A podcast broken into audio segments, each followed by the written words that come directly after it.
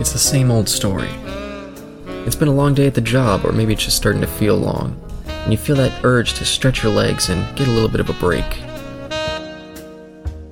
You walk down the street, or maybe you get behind the wheel of your car, and you feel the weight begin to lift.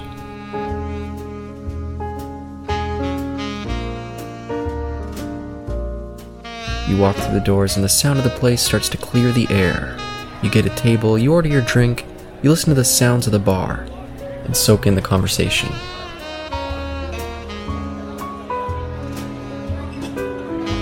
Welcome to the TNE Speakeasy with your hosts, Eric, Isaac, and Caleb.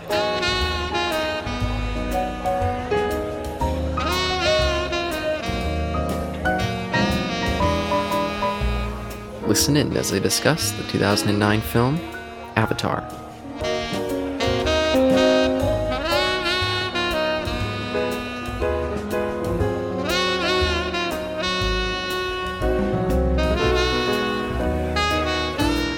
Welcome, ladies, and gentlemen, those in between, and unaffiliated, to the end of this podcast's retrospective on James Cameron's Avatar till Avatar Way of Water is released. And then if he makes another one after that. Yeah, I was like, I think you're jumping the gun here, but but I guess that's I guess that's fair. This is a, technically the end of his Yes. yeah run so far. What's released? Yeah. So we've we've reached the end.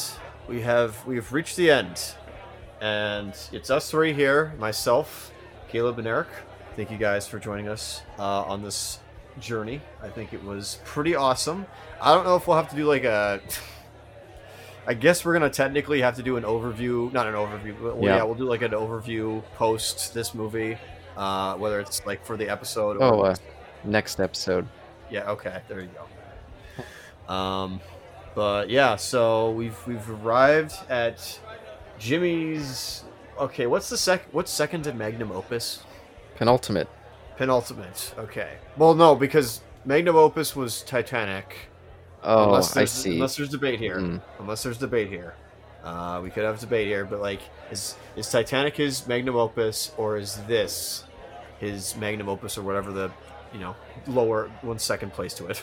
Let's reserve judgment for his next uh, three-hour-long epic. Is it only going to be three hours long? Is that confirmed? Three hours with no intermission.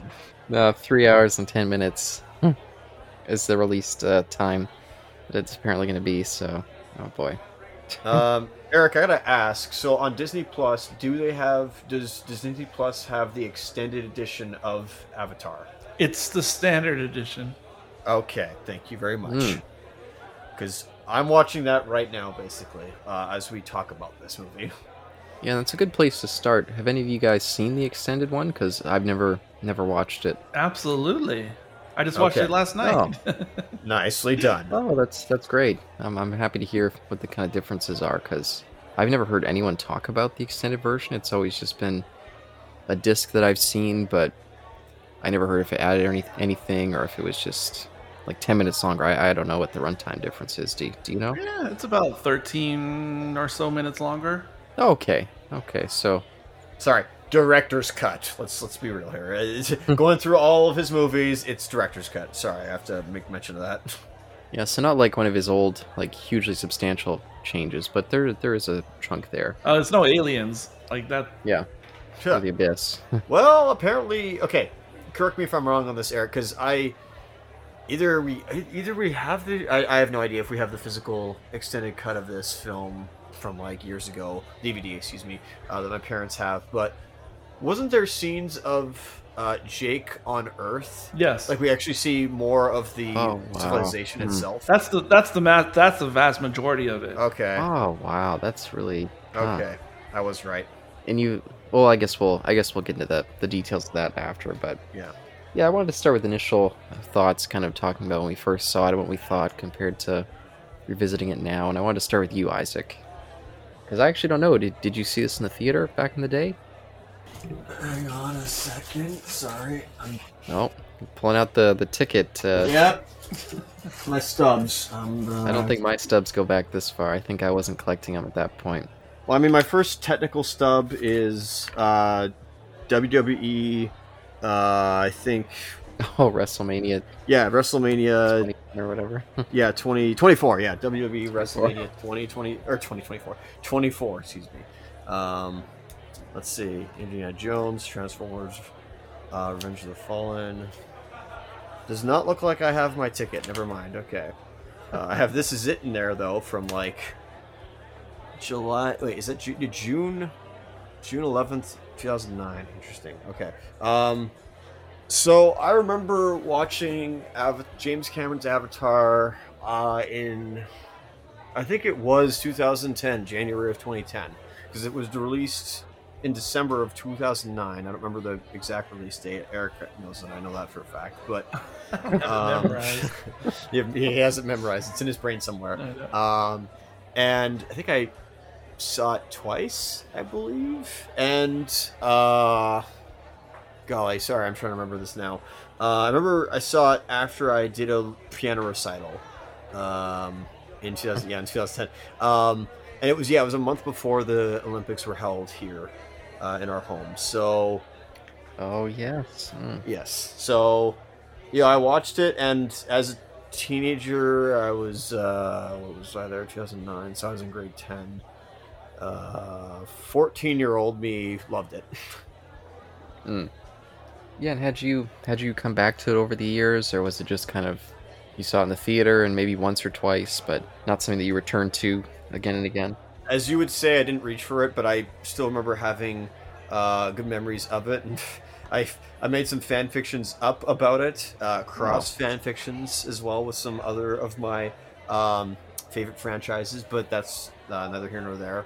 Uh, I did actually what I reached for more was the video game of this of this film, the tie-in video game released on the Oh, 360 wow. and PS3. That's what I looked more towards because it could give me uh, an interactive experience of going into that world. I know it's not for you know 100% the the movie itself. Obviously, it's one of those.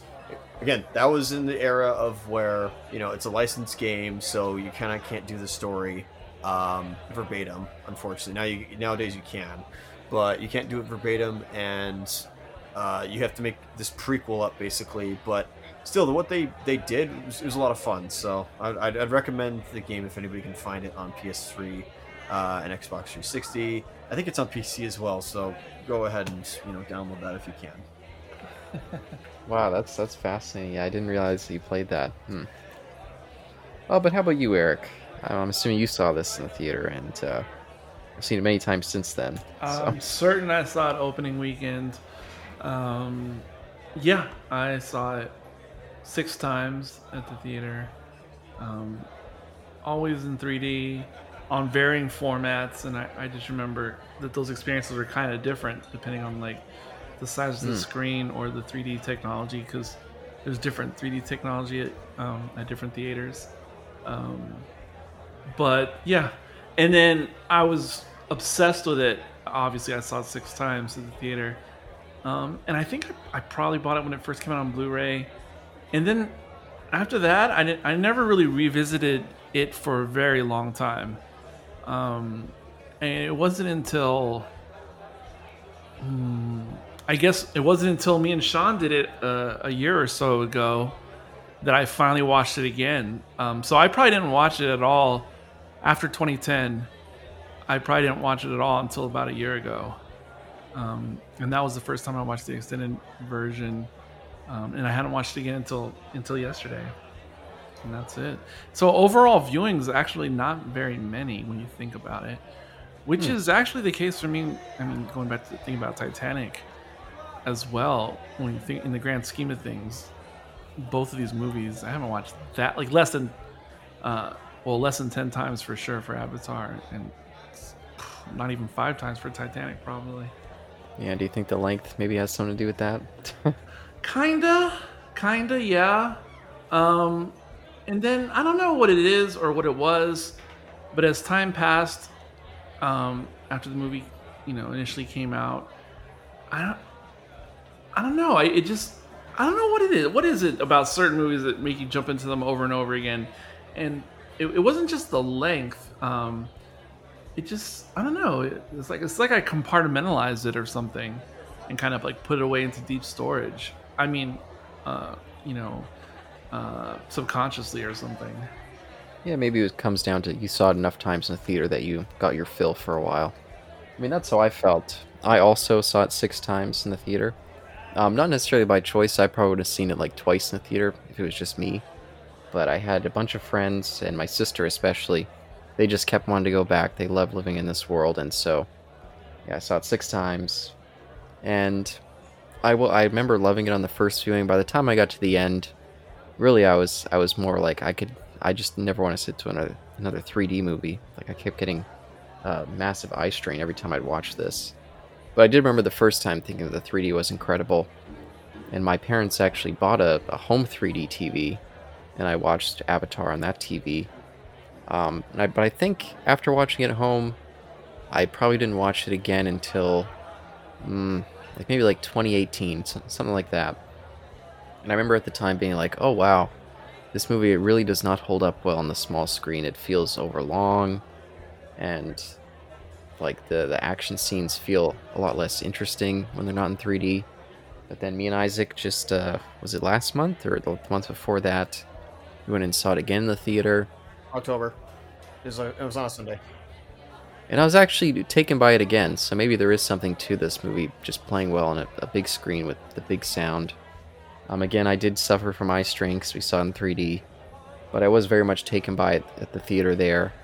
And then watching it at home yesterday, I was admittedly less into it again. So I wonder if there is some sort of dynamic there that's that's playing Um, either with just me personally or It's funny because I just thought like the the addendum to my answer just when you started giving yours, which yes, it's a 3D element because because that's part of what made it so flippin' amazing that made that drew me back six times was the overall experience.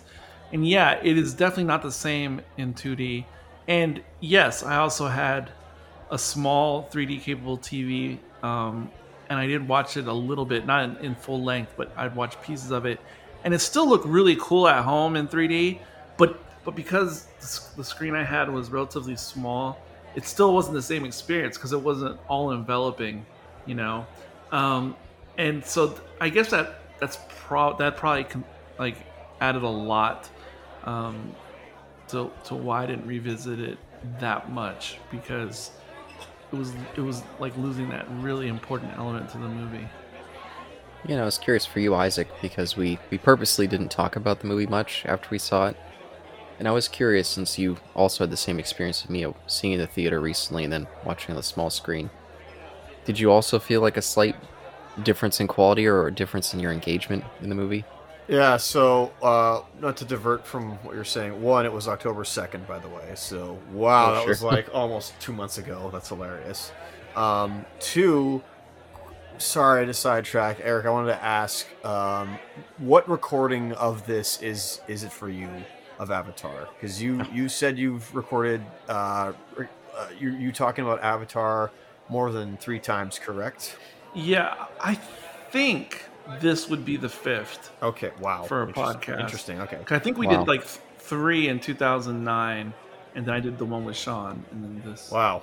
Yeah, Sci Fi Party Line, they couldn't stop talking about it. Yeah. Sheesh, fair enough. How could if you were doing a sci-fi podcast in the year two, 2009, as those of us who've been podcasting remember, that was it felt like the year that sci-fi was reborn in general. Um, Yeah, that was a We've really huge year, this. and so it, it just it was like, what is happening? Like it felt the world was spinning at that time. Like, what is going on? I can't believe this. Um, and of course, Avatar was the juggernaut of them all in, in that particular year. Yeah. Followed second closely by uh, Terminator Salvation. Oh, I would think Star Trek. I don't know what you're talking about. But but Isaac, about the uh, the the 3D different 3D experiences. yes, of course. Um, yeah, this movie works as 3D. I, I I don't know what to tell you, man. Like I didn't have any eye strain whatsoever. Maybe that's just my eyes. I have no idea, my friend. But Oh, I thought I remember seeing you take off the glasses a couple times near the end there. I thought I remember seeing that. okay, maybe maybe I did. I think I was just scratching my eyes. Uh, Maybe that was eye strain as well. I, I, I have no idea. Uh, or maybe I was just doing that to emulate you. I, I couldn't tell you. Kinda Yeah, because I was taking them off a lot. That's, that's all I mean. Um, and I can't I can't tell because like the only other 3D movie I think somebody was like recommend maybe this was the nostalgia critic was like freaking How to Train Your Dragon. I don't know if that came in 3D or not, but like I'm sure it did. Yeah. It had to have. I I'm too biased. I'm not even biased. I just I I'm I'm too ignorant and uneducated to know what the best like 3D and not 3D animation, but like 3D movie there is out there. I just I have to give it this one because I can't think of anything else. Prometheus. Fair points. No, no, no, no, no, no, no, no, no, no. Prometheus was amazing in 3D. IMAX 3D in particular. This is like head and shoulders, I think, a bit above all the others in terms. If we're just rating it in terms of 3D, uh, another notable movie I remember that also is not the same in 2D. I mean, that's how much 3D plays into it. Not many people have seen Hugo by Martin Scorsese, but you had to see it at the theater. You had to see it at the theater. It's just not the same at home. Um, that 3D also blew me out of my pants. Not not as not as much as Avatar did, but it like the Hugo movie at the theater is like a storybook come to life. A storybook that's like the size of your you know of a movie screen. Uh, it, was, it was fantastic. Made a good attempt at the 3D. Thank you, sir. Yeah, but I, Hmm. but th- those like the most notable. I mean, because yeah, those only two that's that stick to the front of my memory of the who knows twenty five 3D movies I've seen it. Um, Wow, only 25. Wow. I've seen too many. I'm scarred. Yeah, your eyes are literally scarred. so- Not by choice, too. Most of the time, it was other people. I'd be like, "Can we please go see regular?" They'd be like, "What? You you don't you don't want to see in 3D?" So I was like, "Man, Even now, you're still annoyed that like the Way of Water's in 3D. Oh yeah, no, I, I absolutely don't want to sit for three hours. oh no, I absolutely want to see that in 3D. Three hours, my eyes are gonna be just bugging out of my head. We But- got discourse here. We got we, we got disagreements. Let's go. I mean, just bring water droplets, right? Or whatever. no. no. The the movie will provide that. The 3D, the water will come right into my eye. Well, I wonder if it makes it. Does it? Have you noticed? Like, does do the two prevailing formats affect you differently with eye strain for 3D? Um, I think I've only ever seen the real 3D. I don't think I've seen the one with the like the battery operated Oh, um, um, equivalent. real 3D was is my preference of the two. I I can't stand the battery one. Um, so yeah, so Yeah, I've never seen it here in our, our local theater chains. Um, but moving past our uh, kind of initial experience with the 3D, watching at home now. Um, yeah, like where do we start here? Because Okay, well here I I should have put this in my preamble. I completely forgot. So, you know, you, you remember Empire Theaters, right, Caleb, or the Empire Theaters? Yes, movie. all very the way, much you know so. what it used to be, what Landmark is now, but was the Yeah. Empire Theater where it actually had personality. It is not sterile. Sorry. Um, but anyways, used really cool. Yeah. they had a movie posters, uh, which only I think freaking I think New West Landmark technically has. They still have movie posters advertising, you know, what movies are coming out, especially when it's like right next to the SkyTrain. But anyways. So they had James Cameron's Avatar earlier in the year, or some sometime in like July or August of 2009. Because why not to advertise? And I look, I take one look at it, and I'm like, how does this have anything to do with Avatar: The Last Airbender? I have Yes. no complete idea what's going on here. And you know, there was that trailer from Revenge of the Fallen that was talk was also you know the Last Airbender. I'm like, how does this have anything to do with the show? Can he just take? Can I don't know who James Cameron is. At that point, I didn't like fully know who he was. But like, can you just take Avatar? Is that even like legal? Like, is he gonna get sued by um, Paramount or not Paramount, but the guys who made? Because I didn't know their names at the time. But like Mike and Bryan from from Avatar: Last Airbender. I'm like, what what is this? And that's just teenage brain ignorance and naive naivety there. So it was there was some confusion there where I'm like, is this anything related to Avatar? And it still bugs me to this day every time I search up Avatar Wiki on Google, even though I have it technically saved, it still will sometimes go like it'll put either like James Cameron's Avatar or like Avatar: The Last Airbender, and the the latter has way more entries in it than like you know the former does. For pit's sake, like there's only, there's this movie, there's I think like a book, and then like you know extra canonical material, and then the video game, and that's it. Whereas like Avatar has way more, like Last Airbender has way more stuff than than that. Sorry, rant over, or at least confusion over. Yes, that's definitely a side trail, but um, that gave me time to think of where to go for our first, uh, at least for me, the, one of the most impactful, potentially in a negative way, things with the movie is our lead here that we get right off the bat. Sam Worthington playing Jake Sully, and we get his his kind of uh, what's it called? It's his uh, voiceover. There we go. yeah, and we, we talked a little bit during the Titanic discussion of how sometimes James Cameron can have these kind of bad ADR performances. And I get some of that here, but I don't think that's necessarily the problem. I think maybe Sam Worthington was either just the wrong choice because he's not good at this voiceover narration, but I just think it's kind of a bland way to start, and I think most of his work in that regard throughout the movie feels pretty bland. Um, and I, I really don't know this guy for much except for that uh, Terminator Salvation, like Isaac mentioned, and then Clash the Titans. Those are three things that I've seen with him in it, and I really don't think any of them are really anything to write home about. Um, did you guys feel it was a mistake to cast this guy, or were you okay enough with him as the, the lead here? I agree with what you just said about his other works outside of Avatar. Like, he doesn't strike me as the most dynamic actor, Sam Worthington. But as it pertains to Avatar specifically, everything you say, I basically agree with the description of his performance and, and his narration. But I actually think it really works for this particular character in this particular movie. And it's it's becoming I was thinking about it a lot as I was watching it most recently the movie that his off kilter narration and his his his almost one note type of acting. Mm-hmm. Somehow it just fits this character, Jake Sully, to me.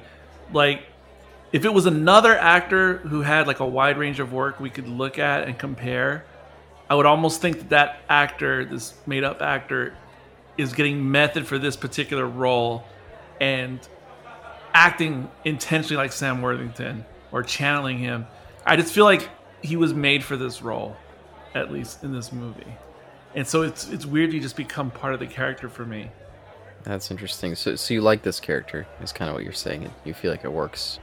I, I think it fits it. It fits it because because he does feel like this because he's this person who doesn't belong. He's this person who doesn't really fit, who feels mid cast, um, miscast. I mean, um, uh, figuratively and literally. Mm, I see what you mean. He's just like a, he's like a every guy you know, he's not very polished. He's not necessarily handsome. He's not necessarily suave. He's just like this everyday kind of guy. Um, and and like for some reason that just fits who this Jake Sully character is in my mind. Yeah, Isaac, do you know where I'm gonna go with this character at this point? uh, bland, um, stereotype of. Oh, wait, generic Marine or generic Army guy. Okay, no, not quite, but I'll. I guess I'll get into this, unless you want to go oh, first. okay. no, no, no, you go first. I want to. I want to hear this because um, um, you may have just like hoodwinked me here. Okay, so yeah, we've we've discussed in the past how I sometimes find army characters or uh, warrior soldier characters frustrating because I feel like, just like sometimes uh, directors will use children as a kind of inherent in, they just assume, okay, I put a kid here, the audience is going to immediately kind of relate to this kid in some way or, or want this kid to be okay in some way. I feel like soldier characters are one of the laziest uses of that. And they just assume, okay, you're immediately going to like them because they're a soldier. They're out there, they're living for a purpose bigger than themselves. So we don't have we don't need to bother hiring anyone with any sort of charisma. We don't need to bother writing a character. It's already implied that that's something that the audience is going to like. And Jake has that doubly because he's also been injured. And as a kind of a, an act, a part of him being a soldier. He was injured in, in, in battle, type of thing. So I feel like that's the most that James Cameron really bothered to do. He was like, okay, that's enough. The audience is going to like him. Me, on the other hand, I feel like there's nothing really to this character. In fact, he's kind of stupid. And he seems like a little bit of an asshole at times, I think. And I feel like I'm just automatically supposed to like him because he's a soldier, and that, that just does nothing for me. So he's one of the worst parts of the movie for me. And I think Sam Worthington doesn't do anything to elevate the character. Like maybe if they hired the right person, it would have made the character pop besides the rather limited writing. But I, I think overall he just yeah feels like kind of a nothing. S- So I find that element difficult right off the, the bat for the movie, and I feel like it's the the big weakness that I would say keeps me from being engaged watching on the small screen. Very Um, interesting. Very interesting. Eric, you got a rebuttal to that? I don't have a rebuttal, but I definitely have a counterpoint. Okay, go Sure. ahead. I, I I will get to it. Don't worry. But yeah, please, Eric, rebuttal. Absolutely. So it's so funny, you know, how two people can look at the same thing and come come come away with really Yes. different feelings. It is funny. Because okay, so for me, generally speaking, when we have like a war type of movie or um, soldier characters or former soldier characters, sometimes for me, or oftentimes it's a bump for me in other movies because um, it, it it appears like I'm watching the movie version of, of a soldier or a veteran or something, and they don't really seem like a real uh, soldier or veteran in my own life experience. It just seems like, like some kind of weird movie caricature, generally speaking.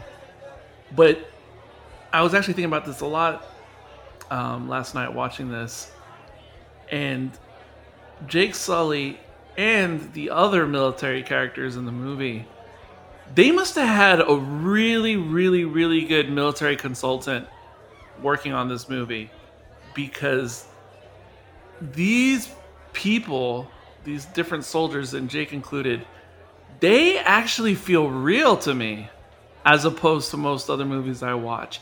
And there's a lot of little dialogue that they say that's in there in the script. That's why I say they must have had a really good consultant that sounds so real to me. And for those don't know, eh, former soldier veteran, like they come across as like believable to me. And so for me, it's a major plus watching this movie because I feel like they get the, the military lingo and whatnot. Like they, they get it so right for me that it just draws me more into this movie overall. yeah, and I did actually want to ask if that was the case because I, I felt that in some way as well. Yeah, they use these phrases that are not the same phrases that are fucked out in other movies. Yeah, and it was making me was making me think of how we talked in the aliens discussion how he later apologized for his representation of them there and so i wondered if maybe coming to this movie he wanted to really you know get it right so he doesn't have to come back and apologize to Oh man, it is, it is so right to me. It is so right to me. Um, and one of my favorite Jake Sully sounds real to me. Um, I think it's it might be when uh, um, when the colonel is explaining like you're gonna be my guy and you know if you pull this off when I get you your legs, you know your real legs. At some point in that conversation, um, Sully just responds with like outstanding. And it just sounds so real to me. Like I was like transported back in like that is exactly what a soldier would say, and it's exactly how they would say it. Like it's just right on the money. Uh, that sounds really good, sir. That's the line I believe uh, uh, Jake responds with. Yes. How about you isaac did you um how did you feel because i i mean we spent so much time with this character so much of the movie is his narration over just animation really Yes. uh, do you feel like that carries you out throughout the two hour and 40 minute runtime okay enough to Well, I must say, I love the discussion we're already having, where we have two different perspectives of Caleb, who was, you know, has never seen combat in his life, or at least part. part I haven't seen combat either. Not not Sorry, that kind sorry, of combat. sorry. but has not been around other army members or members of the military, and Eric has. well I'm sorry. I, I do have a an uncle who's a vet, and he used That's to yeah talk about it a lot. That's Hmm. fair. Par- pardon me. I apologize. But only, that, that that's only very yeah limited. They're very basic. Whereas, like, Eric has been around more military people than either of us have. Absolutely. Um, so he has this perspective going into it, which is nice. I'm only, you know what, you know what video I'm referring to recently um, about perspectives. But I like the I, I like the fact that you're coming in at this with like a film analyst, critical, uh, film cri- theory critic, whatever you want to call it. Okay, so was Sam Worthington hired for his acting or his face? That's the question we have to ask. The other thing is, are Huh. we looking at James Cameron uh, directing basically like a Dwayne Hicks movie? Like, if he were to direct like a Dwayne, uh, pardon me if this is out of nowhere, but like, are we watching like what Dwayne Hicks would have been doing, like from his whole like life experience to like the point when he goes to LV four twenty six? Yeah, just in case anyone doesn't know, Michael Biehn from Aliens. Yes. Um, now I don't know if if this has Michael Biehn written all over it. Obviously not, because they obviously want a younger person cast, hence why they got Worthington. But I do wonder um, if Michael Biehn was, you know, uh, the age he was in Aliens uh, in 2009 or seven, whenever they filmed this. Um, could he play this role? I think he could, uh, but that's not what you're asking me about. Sam Worthington. So I think it's half him. I think it's also again Cameron. I think it, it can't just go all on him, but I think you're right. Given that we're we're seeing him for most of the movie, he is our protagonist, of course. You know, generic white protagonist. For Pitt's sake, he fits the whole quota of like you know every video game protagonist around this period of Mm, of mhm. the era, excuse me, the decade, excuse me, where ev- ev- that's all you all heard it before. Every character in a major AAA video game release uh, around this time was a bald or shaven-haired military white guy. That's very fair. And and just uh, to interrupt you slightly, um, I want to mention, um, I feel like this is a trope that feels like it's recycled from the Abyss in some way, I was gonna go there too. where he wanted um, an automatic in for the audience. They even call that character Bud, and that character also doesn't have all that much to him. Bud is actually a fairly bland character, but I feel like um, Ed Harris just brought so much to the role That's it too. and had such a lively quality to him on screen that it kind of distracts you from how boring the character is. Like we mentioned, how their kind of relationship, especially in the uh, theatrical cut, felt underdeveloped and even kind of just like a light switch when they get back together. Some of that stuff. So the the kind of lackluster character writing he's bringing back to this movie because he's so focused on the other side of it with the Navi stuff. I just feel like if you would have hired someone who could have distracted us, I maybe wouldn't be so aware of how empty this character feels. But, but sorry, I, I, don't know why I interrupt you there. I'm just a little. No, that's fine. I, I, I agree with what you're saying. I'm wondering who could have been a potential. I feel like Eric probably has the answer, but I wonder who uh, could have p- played the potential protagonist instead of uh, Sam Worthington. Uh, would have been his replacement and whatnot. Because again, a person this age, um, I will I will say, it was when we rewatched it in the theater on October second that I started hearing it. I was like, wait a second, I'm starting to hear things. And then when I just watched this last night, I was like, oh, it's all but confirmed. This goes back to the Ghost in the Shell 2017 review. Once again, unfortunately, he should have just stayed uh, an Aussie because I can I can hear Hmm. it. I can, Yep. especially having worked with Aussies before, I definitely can hear it. Um, I don't understand why we couldn't have done it, especially since I can hear some Kiwis, uh, especially some Kiwis are freaking like extras here. So I'm like, well, why not? Like I can hear them, but maybe, maybe that's just because it's my trained ear. I'm not a general audience. We're we are not general audiences, as you can tell. And again, he wants he wants a very generic white bread character that can speak to Middle America, and I feel like there is some maybe some slight like George Bush era references in this here. So he was definitely thinking of that kind of audience to some degree. No, that is yes. but his messaging maybe wouldn't make the George Bush audience happy. But Again, I, I is is he is Cameron playing to the fact that his audience is stupid? Like that's that's my question. Because if he's going for Middle America, they're not exactly the smartest or the brightest bunch. We're talking white Middle America. Okay, I don't know about like anybody else, but just like you know, they're not exactly that bright. Uh, well, when I that's, so. getting mean. That, that's not exactly what I meant. It's very mean spirited. I'm very well aware of that. Let's say they're very simple minded and closed minded people. I don't know why you guys are so prejudiced against white people.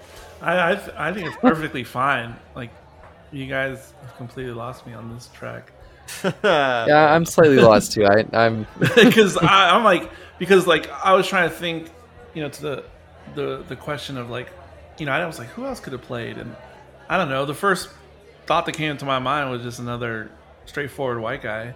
Uh, I don't know why my mind goes there. Um, Yeah, I wasn't really. I'll say I wasn't really thinking of the race race equation in in that regard. But Cause yeah, because at the top of my mind, I was thinking I would like to see, um, like a age appropriate uh, Paul Rudd, but not funny Paul Rudd, like Paul Rudd, like playing like a straight, you know dramatic character. That'd be interesting. Oh wow, that's yeah, that's very yeah. I was definitely not thinking of him. I could. Oh, I kind of want to see that. But still, my my re- I don't know if rhetoric is the right word, um, but in my mind, I'm I'm thinking when I'm casting the movie in my head, yeah, I'm just thinking of this nondescript white guy. Like that just seems I don't know why. I don't maybe my brain has been programmed from my life experience or something, but that's just where my mind goes. I mean, yeah, it could be like some Asian guy or some Hispanic guy. Of course, I mean anything could work theoretically, but but my brain just goes to nondescript, like blank canvas type of person, and for some reason that means nondescript white guy in my mind. Yeah, and that's again the the problem. I feel like this performance and character comes off as generic. We could have one of them being generic, but I feel like the other one has to elevate. Like you could have maybe a generic actor like Sam Worthington with a character with a bit more flavor and it would work. Or you could have just the same flat character but someone who could distract you a little bit with some sort of flair.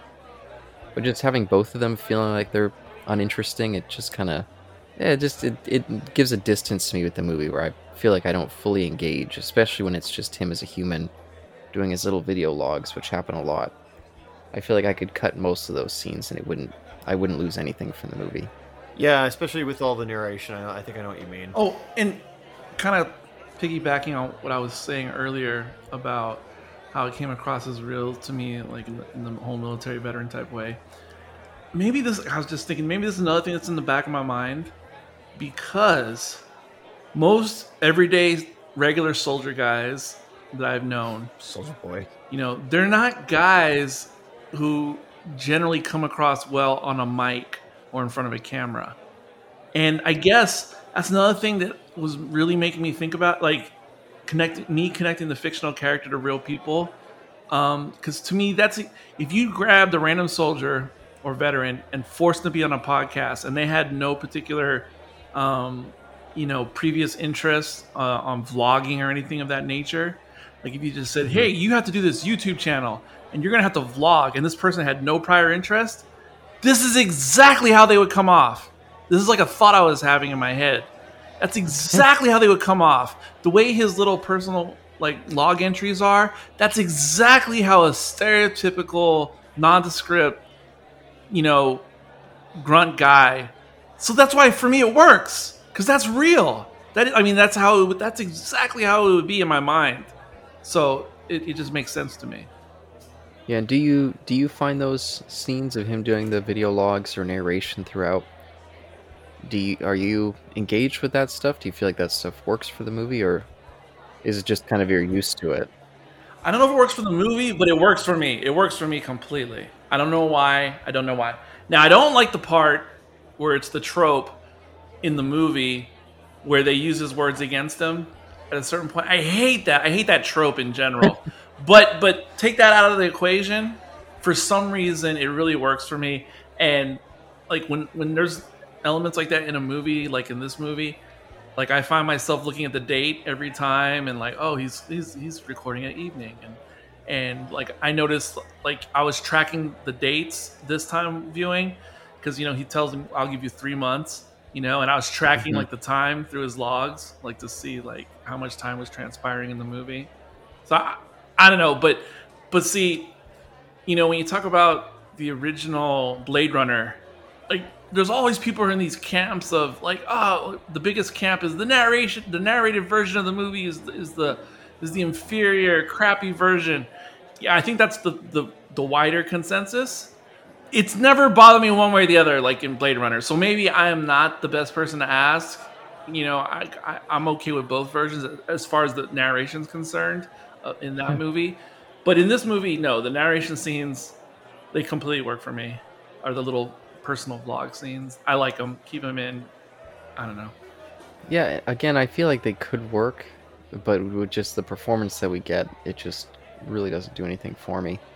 Um, and I, it also makes it feel like this movie, and I'm sure this was by design, it makes the movie come off like an origin film, less so than like its own real story. It feels like this is a setup film. I agree.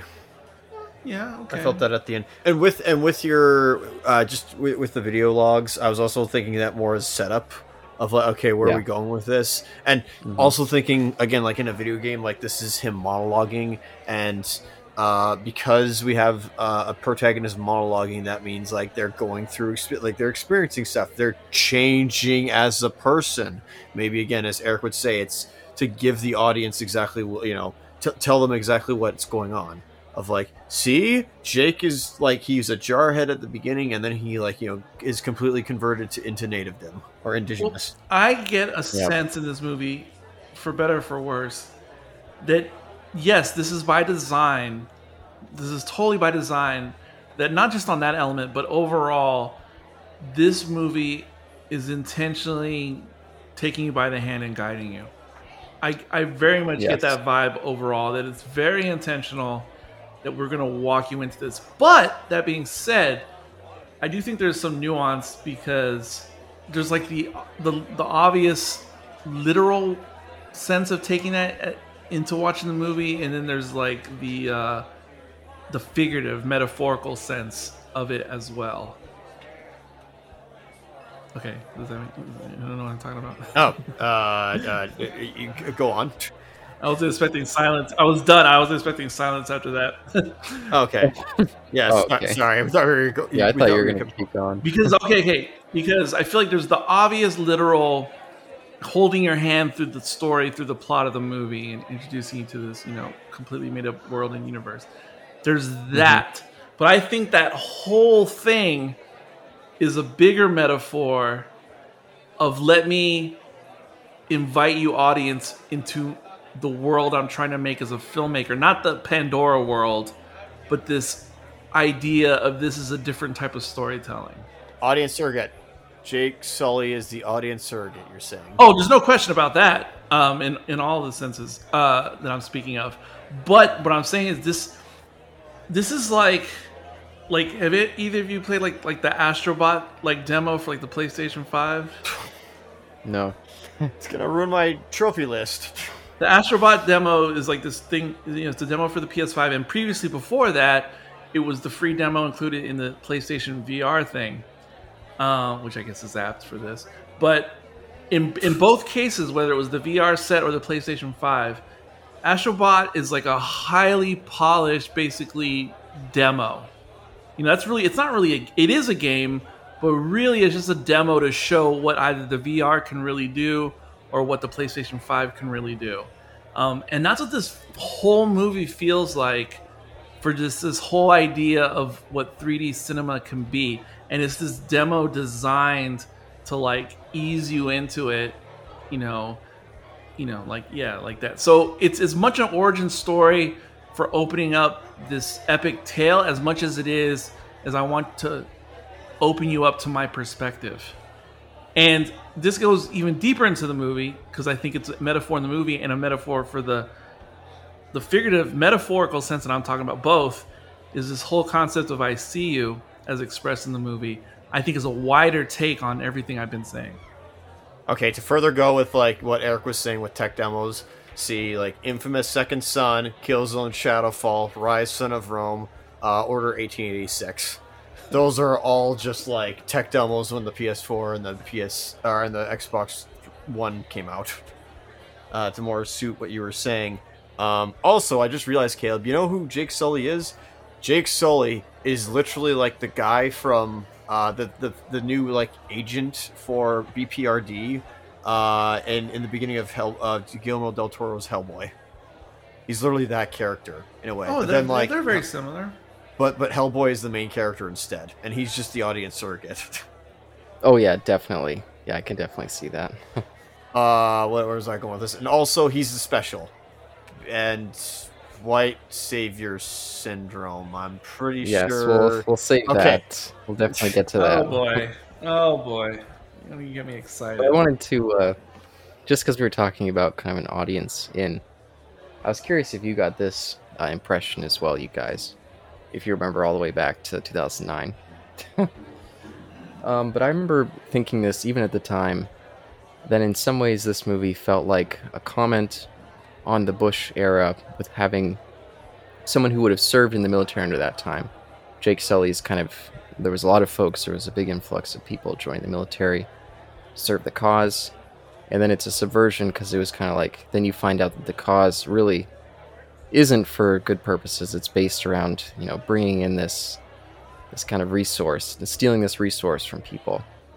And so in that way, I felt like it was meant to be. You have this in for all these people who were part of the kind of military world, and then you're supposed to be by the end swayed and realize that oh, all these people, they're just there for their own greed, and you need to learn to serve a better purpose. Did you guys? I remember thinking that. That was kind of my reading at the time.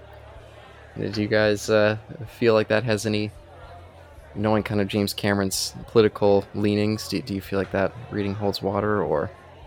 And I, I even remember thinking all the people who were like, "Oh, this is just a ripoff of uh, uh, Dance with Wolves or Fern Gully."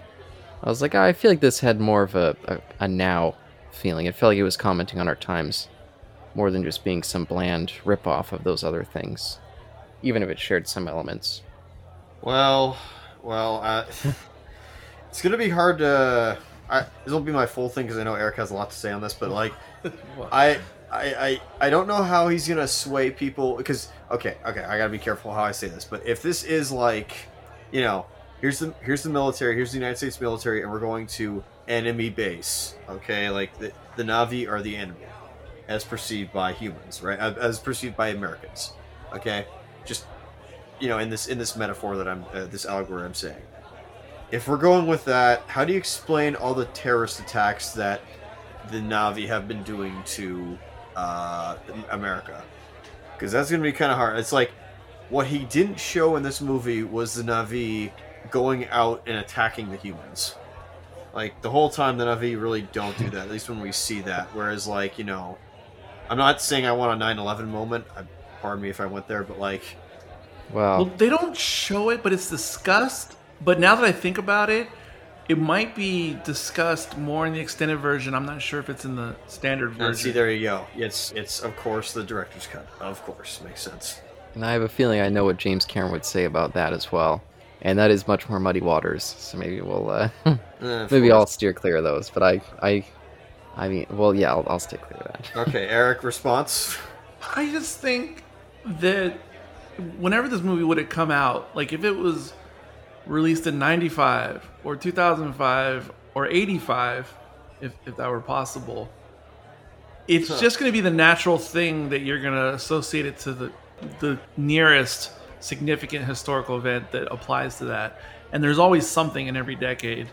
Um, and so, I mean, it fits because of the timing with the Bush 9 11 Gulf War stuff. For sure, it fits in the time that it was released. But because Cameron already has the his, his history of doing these similar themes already going back to the 80s, that I think it's more of, yeah, this guy is where he is politically, like in his own head. And so his material's still going to come out this way, whatever. And so it just depends on when it's released that it's going to like fit onto the closest thing. Um, because certainly uh, if it came out in 95 we would say oh it was the exact same movie oh this is probably his reaction to like the end of the cold war if it, or if it came out in 85 oh this is probably his reaction to like um, the vietnam war um, or Yeah. if the movie released like in, in 1800 it was his response to the american revolution i mean yes, that's yeah. You, you, you somewhat stole my point for me, but they're in the reverse way. As I was gonna say, his uh, portrayal of the Marines in Aliens was his comment on the Vietnam War. yeah certainly They took these people who maybe shouldn't be in that position and portrayed them as just cocky, like violent assholes. But in this, it was meant to be more like, oh yeah, you're just the the regular people, kind of tricked into serving this this ugly regime. It was more his social commentary with this one. So, so that maybe that's why I was uh, relating it more in that way. But but again, maybe maybe that's getting into muddy waters in its own right. I, but I was just saying what my reading was back in 2009 when I was very much Yeah, and, and because of recent events or things that I've seen recently, one thing I couldn't help but compare and contrast it to as I was watching it yesterday, because we're fresh off the heels of Andor, I was doing all this weird Andor comparison in my mind, um, and and thinking about that vis-a-vis this movie, just because it's fresh in my mind, and you know, just the topic of revolution or standing up to the man, aka the empire or whatever. Um, hmm So yeah, Yeah, and I guess that can be a bridge to uh, Isaac's topic of the white savior element, unless you guys want to save it for once we get more into the, the culture stuff. go ahead. or- I'm, I'm gonna go to the restroom for for 20 minutes approximately. Jeez. I'm just kidding. Good luck in there, soldier. I'll bring the mic with me. What do you think, Isaac? Sh- should we hold off? Well, okay. Or- for- I don't know about that. I, I'm not not saying no to that yet. I just okay. Here's the thing. Is this is another thing that I, I've wanted to bring up as well. Is that Cameron had at least something. He had he had some maybe and maybe the, the director's cut has this. I didn't see the director's cut, so I have or yeah, don't remember it all except for that you know the beginning scenes when he's on Earth. I think I think he even walks. I think we even see him walk. Do we Hmm. see the like? Do we see him walk and then the incident that causes his Negative, injury, Nancy, I no. Okay, Sorry, okay, we don't good, get okay. that. I'm thinking of something completely else. My mind projected something else. Thank you very much. But but That was Lieutenant Dan and Forrest Gump. Fair enough. Did not know Forrest Gump was in this movie, but he was in everything. Um, so he Cameron had a way of like making him maybe interesting at least, and like less vanilla and as bland and generic, potentially just with his brother. Um, he could have. Oh. We could have. We could have had. I know it's. I know you hate his brother and whatnot. No, no. like, I know, yeah. Because, but like, in the very beginning of like after he gets on, Earth, like literally the first ten minutes or seven minutes of the film, he's talking about his brother. So Sigourney Weaver's character, Grace Augustine, she brings up his brother, and I'm like, okay, you have something there. You, with the video conversations, like or him vlogging and like maybe being inside, uh, you know, Tommy's uh, uh, avatar, uh, Navi avatar, excuse me. Like you, you could have almost like you know flashbacks or something talking about you know your brother potentially. I don't know if that would like you know mean anything like make him anything more than what he is to you, Caleb. But like I feel like that was something that was just thrown away as soon as he gets inside the avatar and he just starts running and it's just like I have legs. Mm, mhm.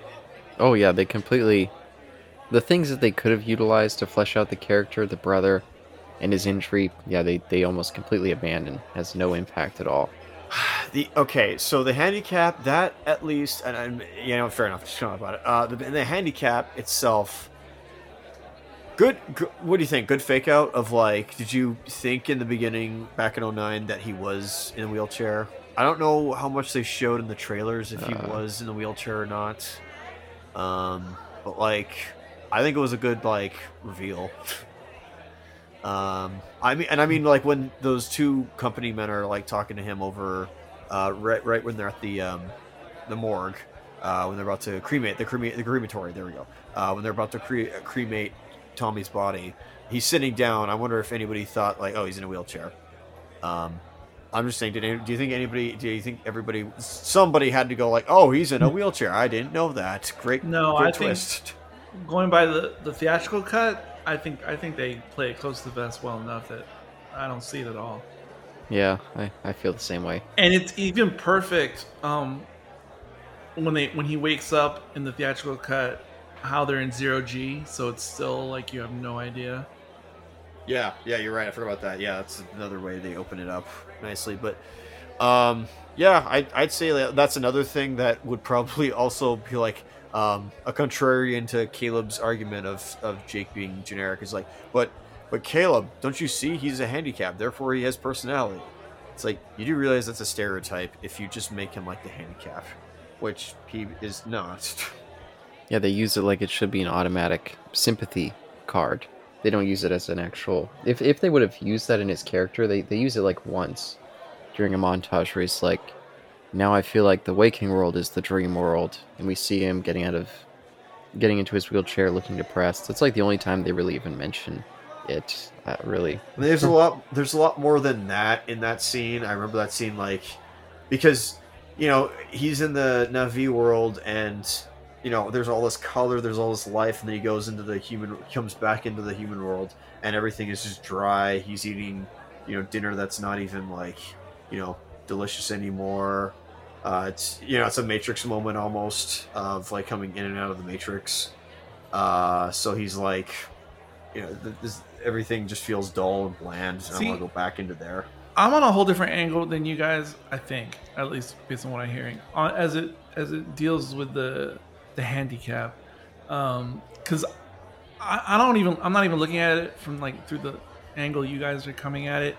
I just see it as just further emphasizing the metaphor of this whole avatar thing, um, the avatar concept in general, um, because you know the whole thing with the avatar, not just in this movie, but like the way it's de- depicted, um, like in other areas, or like um, when you have a video game like an MMORPG and you have an avatar, um, or the way people um, present themselves on social media vis-a-vis like catfishing are in that sense where an avatar in a video game or your social media presence um, is like an idealized version of yourself.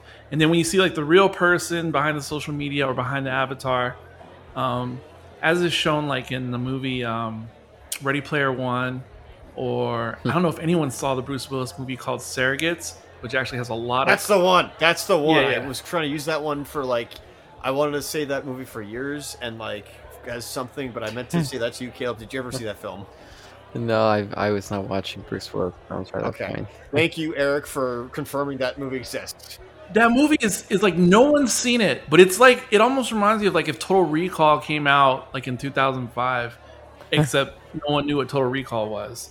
But anyway, um, and so so the the whole concept of Avatar is it presents something like a version of you without any flaws, like a better realized version of you. So the fact that he's handicapped or disabled in, in real life in the movie I mean, it just to me it just hammers that concept home even more because because in his avatar form, of course he's he's like better in every possible way, and the, giving him a handicap just makes that ever more clear. Was it in uh, uh, Dream Warriors, Nightmare on Elm Street Part Three, where like there was a kid in a wheelchair, but then in the dream world, um, you know, he could walk and everything. And so to me, it's mainly just for that reason. Um, and maybe I'm just taking a surface level and moving on. I don't know. Um, No, yeah, you're you're saying what what we were saying too. My only complaint is that they could have used that to flesh out the character more, but they don't. They use it just as you're saying. Well, right, right, right. Be, but but then like this thing, because I, I know what you're saying. Like, okay, he's he's a veteran, he's handicapped, so you know it like automatically draws you in like sympathy points. hmm I mean, true, but I don't know. That's that's for me personally. That's neither here nor there. Whether that's for like, you know, bonus points right off the bat. Like I don't know. It's neither here nor there. It just, it just like I said. It just it just helps the idea of of distinguishing his regular self, his sullied self, to his his like his more true avatar self. And while he does have some weak acting, uh, as you say, um, his character, would you at least say he's more dynamic when he's playing the avatar role? When he's his avatar self? I would say barely, and I'll say uh, I wasn't saying that they used those bits for bonus points. I think that they knew that they didn't have much of a character here, and so that's what they did as an automatic in.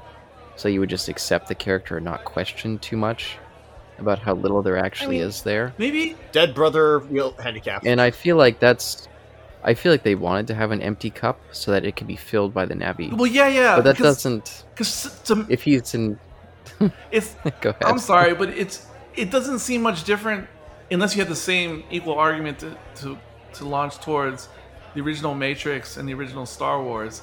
Because I think it's the same. Like with Neo, I mean, how much is there to the Neo backstory character um, before he goes into the world, and then Luke, you know, pre leaving Tatooine? There's nothing there. There- like, it, there's nothing really there. You know what both of those, uh, you know what both those did? Cast dynamic actors that can just ca- catch you on their own. I mean, Keanu Reeves in that that Matrix, his journey just as an actor, and that I think is fantastic. Uh, whereas someone, I don't know. I, I that- just, that's why I was saying. I'm not so sure. Well, that's why I was asking also about like, how you felt about his avatar version, because I mean he doesn't. I'm not in love with his avatar, but it's, it's perfectly perfectly serviceable for me. Um, his performance as his avatar self. It's okay. Like I still think he's it's annoying when we switch back to the human self and he's like, "Oh, I hope all this tree hugger crap isn't on the final." Stuff like that just it it makes him sound like he's ignorant and a little like a little dim-minded and then when he finally switches and he's like, "Oh, now I see the beauty of their culture and I want to be the leader of their culture." It's kind of like, "Okay, like I could kind of see this journey for him, but I don't know, it just doesn't necessarily feel fulfilling to me. It doesn't feel like a light switch change, but it kind of feels like there wasn't enough here for me to, to see a real character change because there wasn't much of a character. And then suddenly he's someone so much different. It, it doesn't feel like a, a fully realized transition as much as just beats, you know, if, if that makes sense. and that's why I complain. If, if we would have had an actor who could have brought character just on his own, like you hire, as a director, hire someone who can distract you from the weakness of the writing, I think that would have really brought something like a Keanu Reeves or like a Mark Hamill these people who just have so much uh, presence on screen. I feel like Sam Worthington. I mean, it, it, doesn't help too that so much of it is this CGI version of him. Like maybe he couldn't add charisma as a as a CGI character. It's it's there. There was a lot going against this character. I think just overall, and it it feels like the weakest part to me. I think, but yeah, uh, no, I think I think both you guys have it on on right.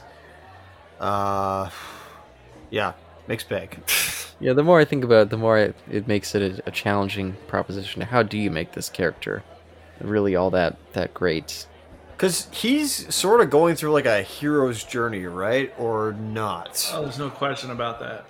He is, yeah, but that it again makes it weird because of the white savior aspect that does add an odd wrinkle that's hard to. Well, go ahead, crack that nut. Go ahead, crack that nut, somebody. Okay, okay, okay. So, uh, Eric, you made you you made an absolutely great point a year ago in a speakeasy, which I listened to on Friday, oh, about how uh, there was a person you had listened to, a reviewer on YouTube, uh, who had complained that uh, Paul Atreides in Dune, the most recent Dune uh, adaptation, was in fact a white savior. But you counter argued, uh, and I think perfectly argued that uh, he does a white savior is somebody who saves everybody, and you made a pl- claim, in fact, like the best claim of all, that that Paul Atreides in that film does not save anybody.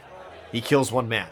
Yeah, I just put that out last week, so a year late. Oh wow, I I wouldn't have remembered I said any of that if not for you telling me that I said it. And then I, yeah, I remember it now. Exactly. Oh wow. So, uh, Eric, does does Jake Sully in this in, in this movie does he save everyone? Oh, well, I guess I'll leave it to Eric. Sorry. Oh, jeez. I guess so much That's a huge question. You can answer too, Caleb. That's a huge question. Well, he definitely plays a part in saving the whole planet at this stage in the story. And I say this stage because you know who knows what these future chapters are going to be, but I assume they're going to expand things greatly. Um, so he does. However, I have another issue with that. That has to do with the story and not necessarily Jake Sully uh, in particular. So that's something later mm. that actually bothers me about that aspect. But I don't know that he saves it. I mean, he does. I mean, within the mechanics of the story, uh, he essentially does. I mean, without his participation, yeah, one could only assume that um, the corporate types would have had their way uh, in that sense. So, I mean, I, I mean, I guess that's all I can say about that part. Well, yeah, should I go, Isaac? Because I've got a lot here. Caleb, does Jake Sully save everyone, confirming he is a white savior? Not only does he manage to um, cast away the people who brought him to this planet, all these uh, imperialists, he makes them leave the planet. Oppressors. But he also reunites all the tribes. He um, takes over this somewhat messianic figure of the the rider of that uh, what's that thing called? Turok Mach 2, I think they say. Something sure. like that. you got it. He takes over this legendary role, and he's essentially chosen right from the beginning as some sort of messiah by the soul tree. Because Neytiri, the, the first time she sees him, she's going to just kill him just on the basis of him being a, a dream walker. But this tree chooses him as a messiah hero So I mean, again, how is he not a? And he's kind of he's a little little dumb. Like he he the reason he's lost when she discovers him is because he's just playing around, not really being aware of his surroundings. It takes him forever to really learn the Navi culture, but once he does, he becomes the leader of it, reunites all these tribes, and does something that hasn't been done in generations, riding this like predator of the sky. So I mean, I, I don't know if there's much of an argument that he isn't a white savior. I think the annoying part is that it's done kind of lazily. Like it doesn't really seem like like why is this character the one who can do all these things? He doesn't really seem all that great. Maybe if they would have done some some stuff to build him up as a potentially great character instead of it just falling into his lap, like the Matrix or something like that, where he's this, kind of this chosen one. And I always find that a, a very lazy just writing choice overall. We don't need chosen ones. This isn't the, the prequels, or maybe it is. I don't know. No, well, see, I have more issues with just with the whole obsession. I'm not saying you guys; I just mean in general, the obsession of, of the white savior trope. Because because then I think it it spreads too far and it becomes its own monstrosity. Just the trope, just discussing the trope itself. Um, because then I think it's hard to take everything on its own individual basis that falls under this massive umbrella of the trope. Um, but in this particular movie, I don't know. I yes, it, it follows the textbook definition of the white savior trope. There's, no disputing that. I just don't like the definition and the whole trope itself. Um, but that being said, um, I, I don't think of him as the singular hero who who did do all the accomplishments that Caleb said in the movie. I, I kind of see him more as like a chosen catalyst for change um, but see, that kind of gets into my other issue, which is more. Um, I forget, what what is the um, the deity of the planet called? Um, oh, Nahue, I think. Is that what it is? Nahue? Yahweh. I don't think it's Yahweh. Yeah, that's. Wait, no, sorry. I think it was with an N. Wait, sorry. I think it was Nahue, but maybe, maybe I'm wrong. I'll I'll try to fast forward to find it. Eywa, Eywa, Eywa. Eywa. That sounds right. That sounds Thank right. you. Eywa. Wow, I'm getting confused. here. So that I have more of the issue of Eywa being almost this. Well, it is like this Deus Ex Machina character in the plot. That to me, She doesn't take sides. that to she's me, the force. that to, no, she's not the Force. Yes, she is. because well, she's more than the Force. She's more than the Force to me. Um, she's Force extra, Force plus plus. Um, and to me, it's the Deus Ex Machina element, but I don't know how you get around that. That to me is is the the more lazy part than the Jake Sully character himself. That to me is more like the Emperor behind the Darth Vader, uh, as talking about tropes or this and that, because it's the true mysterious mistress behind us all, more than than Jake Sully himself saving the world. Yeah, and I think that's why it makes it because the white savior trope is what it is. I don't think that just because it's a trope means that it's automatically a bad thing. What makes it annoying is he's the a white savior who has no, almost no agency of his own. He again, he seems kind of dumb, and it's like he just falls into this role because he's this chosen hero, uh, chosen by either this this secret deity or the writer, uh, forcing him into it. But it just feels a little con- Well, contrived. I'm go, gonna go ahead and say the, the secret deity. Um, I mean, that's that's just the stand-in for James Cameron himself, the ultimate creator of the movie. exactly. That's So I'll, I'll go ahead and put that there. But as far as him being like this kind of doof of a character, I, I think it actually kind of it's okay. Uh, um, in regards to what we're talking about right now, because I think the point was not the Rian Johnson point of anybody can be a Jedi, not that because that's another travesty. Um, it's it's it's it's not that he was especially gifted, except for there's one important element that now I want to call it Yahweh. Um, what was it? Eywa, Aoa, yeah. Eywa slash Cameron. Eywa. Eywa slash Cameron, the deity somehow knew that he had this one unique special quality. Again, don't ask me how it knew, but the quality, the most important thing that he had, um, was that he was a person in a pl- in a place at the beginning of the movie. He was a person in a in a place where he could actually see what nobody else could, could see, at least on the human side. Well, actually, on both sides. Um, because ultimately, that's what makes his character special in the confines of the story. Is that the one thing that he had that nobody else had on either side was that he could see. And I, I know see is like a metaphor for a hundred things in this movie, but in particular, he's the only one, figuratively and literally, who could see all sides or both sides of the equation. And he was in a place as a as a seemingly bland character, but by design, he was in a place to be more open to both sides of things because he is the most neutral person at the start of the story.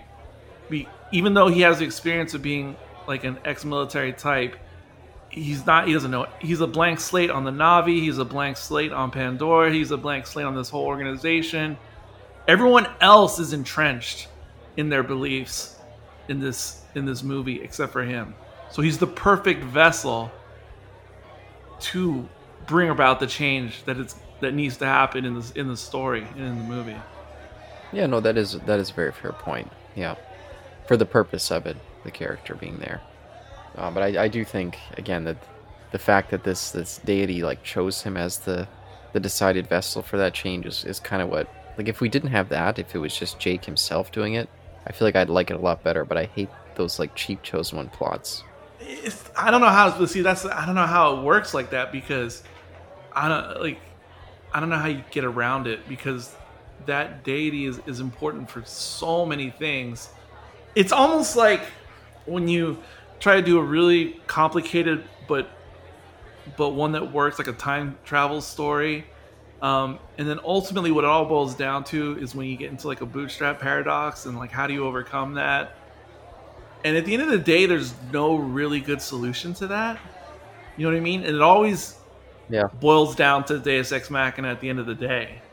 Well, well, I'll say, in terms of him being a chosen one, I actually don't feel like it comes up all that much in the movie. It's only really in with his introductory scenes with uh, Neytiri. Like after that, there's a couple like vague moments where he's like speaking to the the spirit thing, but I don't feel like they make it so explicit. When the seeds first like tell her, "Oh, don't kill him. Let me land on your your uh, bow and arrow here," and then when they all like surround him, like are there are there other moments that I'm forgetting, or were those two the two big call outs? I mean, those are the big ones, but what do you mean there's no others? Are, are there some others that I'm forgetting, or Or I guess what's or what's the relevance of that if there's more or not? because I, I that's what I'm saying. Like, I wonder why was there such a need to call that out if it doesn't really like interact with the story all that much. Well, there is a need because again, like there has to be some explanation as to why and how he was able to get in with the Navi like nobody ever could. Because obviously, someone like Sigourney Weaver's character, her heart has been in it since the very beginning, um, but she could only go so far as far as getting close to them.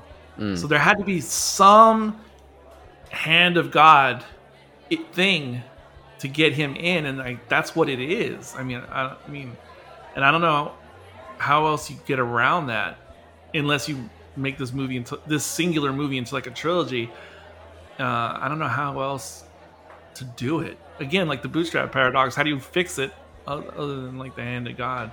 Or write it a little bit differently, like he, uh, like maybe the restrictions aren't quite as severe, or used to be more open, but then they changed it or something. Just, I just feel like introducing that chosen one element just sets it up for a bad, bad way to go. And I feel like there's so many other ways you could write around that to not put yourself in a position where you have to do that. I don't know. It works for me, but again, at the end of the day, I just don't know how the deity knew.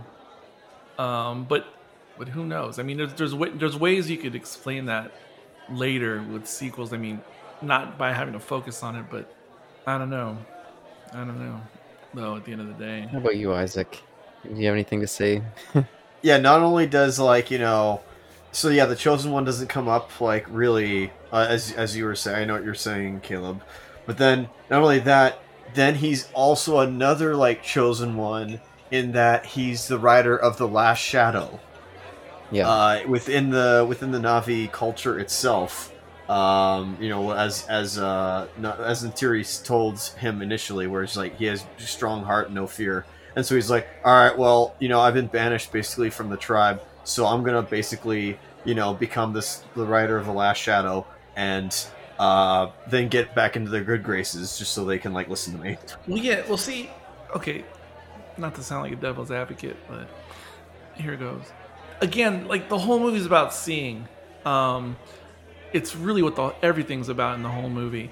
And when he first starts joining up with the Navi, the obvious thing is that humans don't see what Navi see like in their home world and like in their nature around them, and et cetera, et cetera.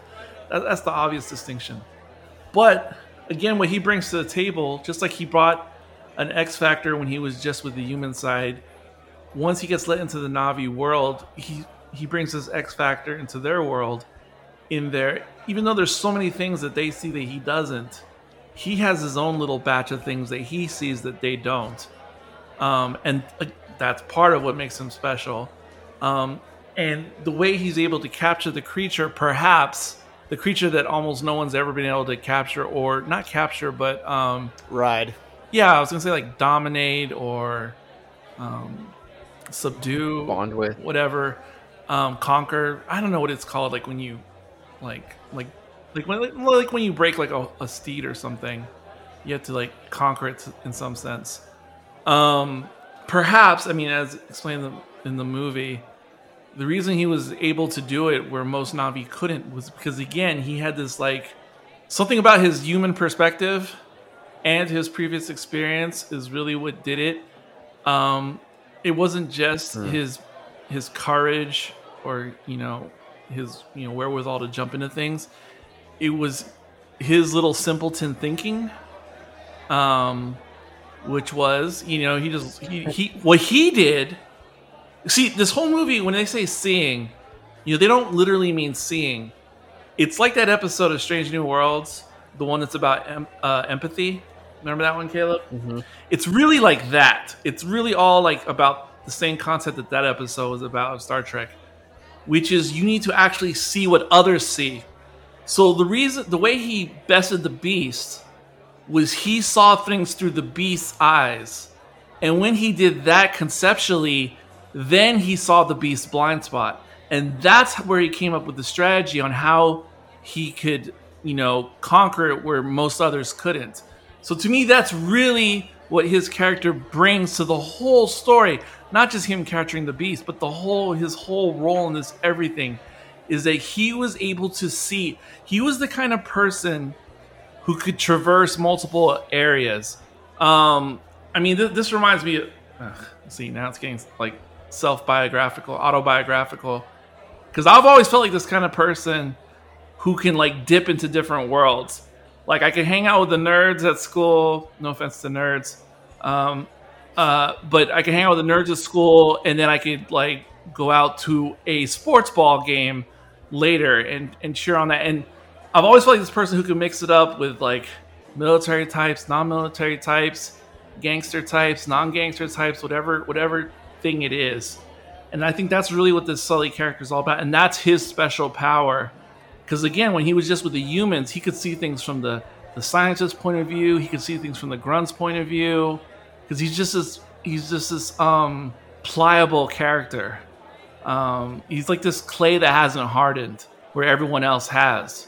And then he brings that same feature when he gets involved with the Navi. So he's just this person who just has like an open mind, aka like this open vision. That and so he's able to see what no one else can see.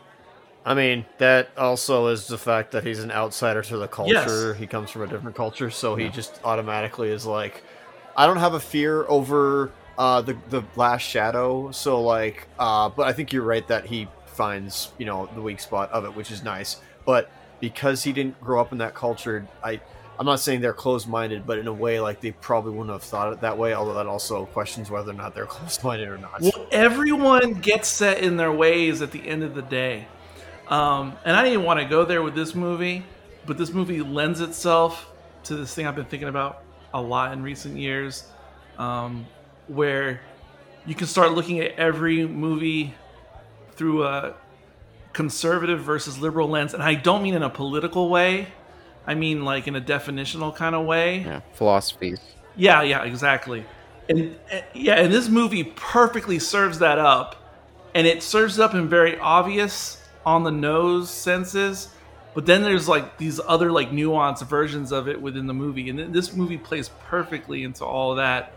So because without getting all into the philosophy you could look at the navi as the conservative group and you could look at the humans as like the progressive group um, and then you could like flip it around in your head and like reverse those roles depending on how you want to define the terms. Um, you could play with that all day but but the point is all like i said a moment ago all the most all the characters in the story are kind of like set in their ways um, without a character like jake sully to like change their minds on things. Because if you think about it how everybody interpreted jake sully on their first meeting is not how they interpret him on their last meeting. Whether you take the colonel or norm spellman or neytiri pick any character you want. Trudy, no, every character saw him wrong in the beginning to how they saw him at, at their last.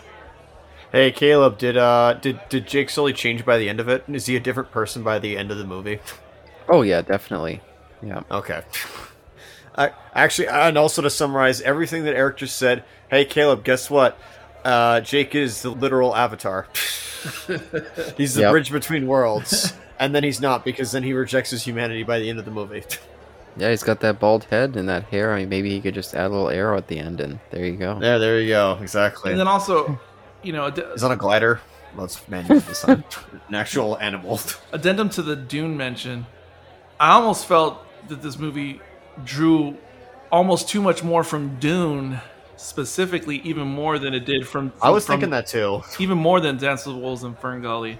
Even though the, both those examples are on the nose, I almost feel like this is much more like the Dune story retold. But I mean, it's, Oh really? oh, hmm. absolutely. Well, how so? I think I, I think I sort of see what he's talking about as well. I can. I think It that's has everything from the original Dune story, except for, and at least it's not as prominent, except for the idea of houses and things like that. Oh, I. Huh. other than tribes. Oh, that's a little different, of course. I mean, come on. Between Spice and Unobtanium and P- Pandora and Dune and like the native peoples, well, the Fremen weren't. like, Let's just call them natives. Yeah. Um, and like, come on, the Fremen and the Navi. It, it's all there except for like, it's it's just lacking like the the feudal system of like the house system. Um, but other than that, it's it's all there. Yeah, or the uh, the in in baked religious significance of Paul right from the start. You wouldn't know about you wouldn't know about that just from the first book. I I don't think. Oh yeah, no, that's the whole book's about. Do they? By the end, he is their their messiah. No, but I mean, no, he is. But do they explain all that? Do they explain all that in the first book about how it was all planted?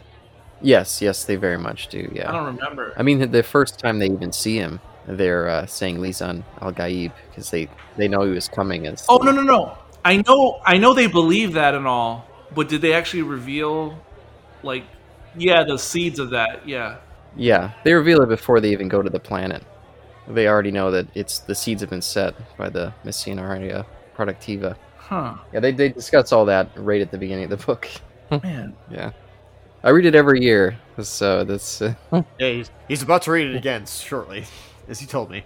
Um, you know, Caleb, this actually also like now that I think about it, and because I, literally have the DVD or the Blu-ray in front of me, this does, and and just because I'm thinking, okay, there's kind of some of the, it's not 100. percent There's uh, I'm projecting here and putting some things onto it, but there is some Princess Mononoke in here. Not to the level of how good that is, but Well, yeah, there definitely is. Because I mean, yeah, because that just off the top of my head, it that makes me think of Fern Gully too. because there's the sequel. Really? no, come on. I think there is a Um, sequel, yes, but but There is a sequel, but um, no. I mean, okay. Some people argue that Ashitaka in Mononoke is a bland protagonist. Like he's only there to showcase the rest of the stuff. The only plight he has is the fact that he has a cursed arm from the beginning from the Boar God. Like that's the only thing he has. I think Ashitaka has more of character than that, but I, I see what people say though. yeah, and they make it clear right from the start that they're like he's intentionally a mirror, like a person in between who's meant to just kind of make the two sides or maybe not make the two sides see each other, but experience both sides without taking a, point of view. So, Exactly. Uh, an unbiased perspective, basically. Eyes unclouded by hate. Exactly. There you go. There you go. Uh, whereas this is not the case, obviously, in um, in Avatar here, where Jake is clearly like he's conflicted, and that's another thing that could have gone into as well, where he does start to feel conflicted about like you know these these two different cultures, and he wondered, and and like the whole diplomacy idea doesn't like. Cameron doesn't have the iceberg th- effect, not the iceberg effect, but the, the effect in like in in Titanic. I didn't say this at all. I was kind of just dumb on that because I was kind of distracted by the movie uh, when I was watching it. But in a way, and kind of, I think I'm just echoing what Lindsay Ellis said, is that you want to believe that they'll miss the iceberg. Like you hope to the Lord that they will miss the iceberg and that, like you know, they'll they'll just get get to America without you know hitting anything. Hmm that's I, I don't know if you guys got that from the film where like you you you feel that where it's just like you're expecting the iceberg or as soon as you see it you're like please turn like like like miss miss miss miss miss and then they hit it's like oh crap. Um i don't know if you have that here but, but i'm just saying like yeah why what the heck like You mean an Avatar? Yeah. uh yeah you you think yeah you think that like jake is gonna uh, y- uh you think the diplomacy is gonna happen but it never does like he's gonna be able to bring um something that the corporate guy didn't realize or something like that or it's like hey we'll like we'll trade we'll you know as I don't know. It didn't seem to me like he'd ever be successful on that front. Well, he was saying, uh, like you'd hope, like in Titanic, you hope that the Yeah. that Jack isn't going to die, the ship isn't going to go down.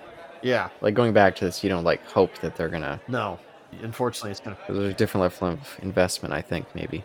It is, and but you kind of wish that was the case. Where I wish Cameron had instilled more hope in there, of like, yeah, diplomacy is really a thing, and if Jake could have like, but by separating him from the military, I mean, again, I know why. Uh, by separating him from the base, uh, he, you know, they basically make him full Navi, uh, in a way, like him become go go full native. Uh, so like, yeah, I, I I- I know what you're saying though. I, I, it's just Yeah, and I do want to say I, I hope we move away from Jake eventually because we're focused on the part that I think is the worst part of the movie. Once we start talking about more stuff, I'm gonna have a lot more positive stuff to say. I Oh, I thought you meant in the franchise. I didn't. no, no, it's just for this discussion because we spent like an hour and a half or more on him, and it, that's the part that I think is the worst part of the movie. That's incredible. That is incredible. So I'm excited to talk about the good stuff eventually. this is the end of episode one. Stay tuned for episodes There you two go. through four, where we get into the rest of Avatar. okay, well, I'm gonna. Can I drop this other bomb right now? Sure. Um, well, actually, first off, so like when uh, Eric, you were mentioning, you know, like you know, it's all James Cameron. It's like wh- how James Cameron is bringing you into this world. Does he even realize? Is he is he trying to like I see you? Is like Hmm. is he trying to show you this world that he has created and or you know pilfered as some might say uh, or or you know selected culturally appropriated others might say depending depends if they're millennial or not um, but um or is it like the technology or is it both like is he saying like look at what this technology Yeah, that's the can do. thing. look at this world i've made like what is is, is it one or the other Or I it think perhaps it started off as since he started working on this movie at least ten years prior to when it came out, because he started Mm-hmm. on it so long ago. I think he he started with just the story itself concept for the most part.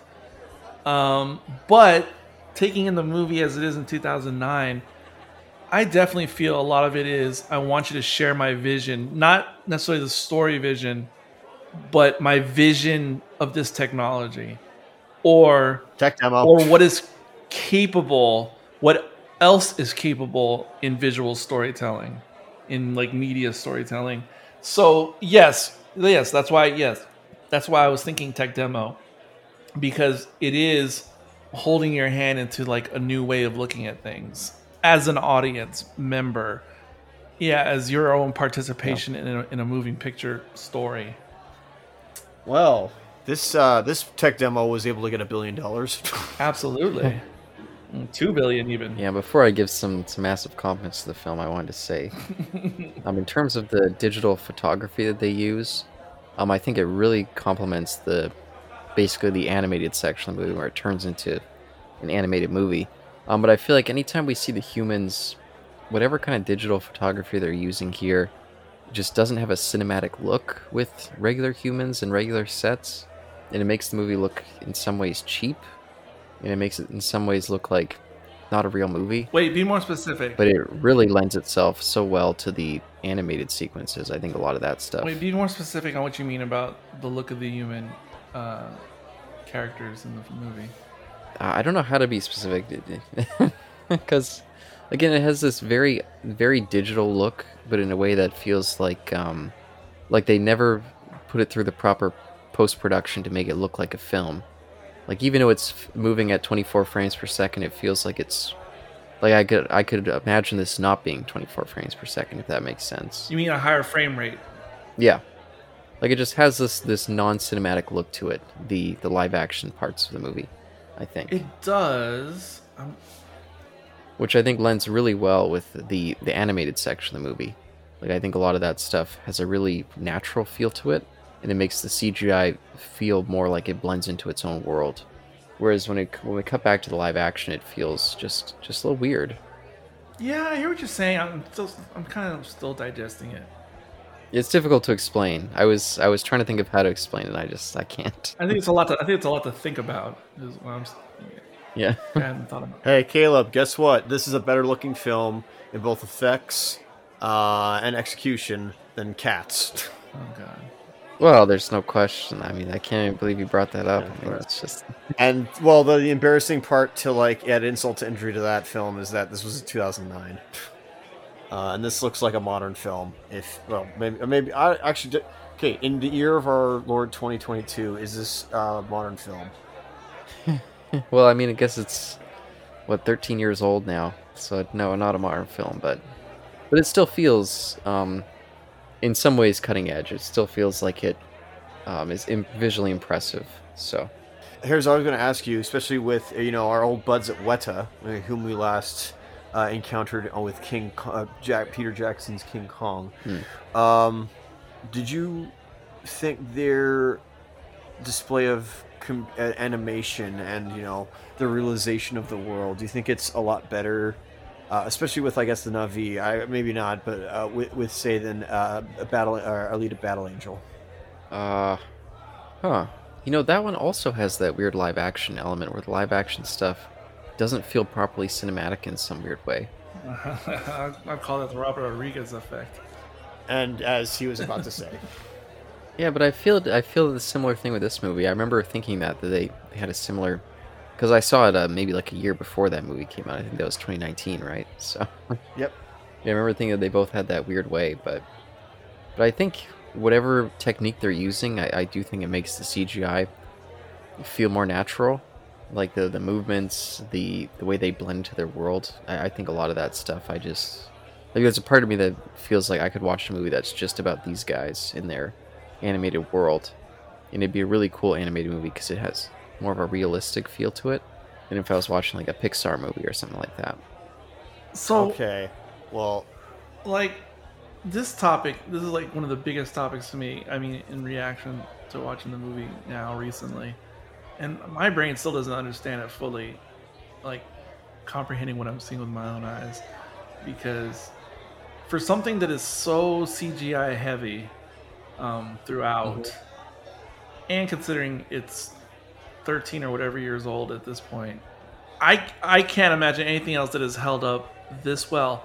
But it's not only is it held up like viewed through modern eyes or current eyes not only that but i can't hardly think of anything that has better cgi now you can find discrete examples here and there of cgi but i i think most of those examples are are short in screen time in the grand scheme of things of whatever movie you want to pull out but for something that is so cg heavy I don't know that anything is even best at this.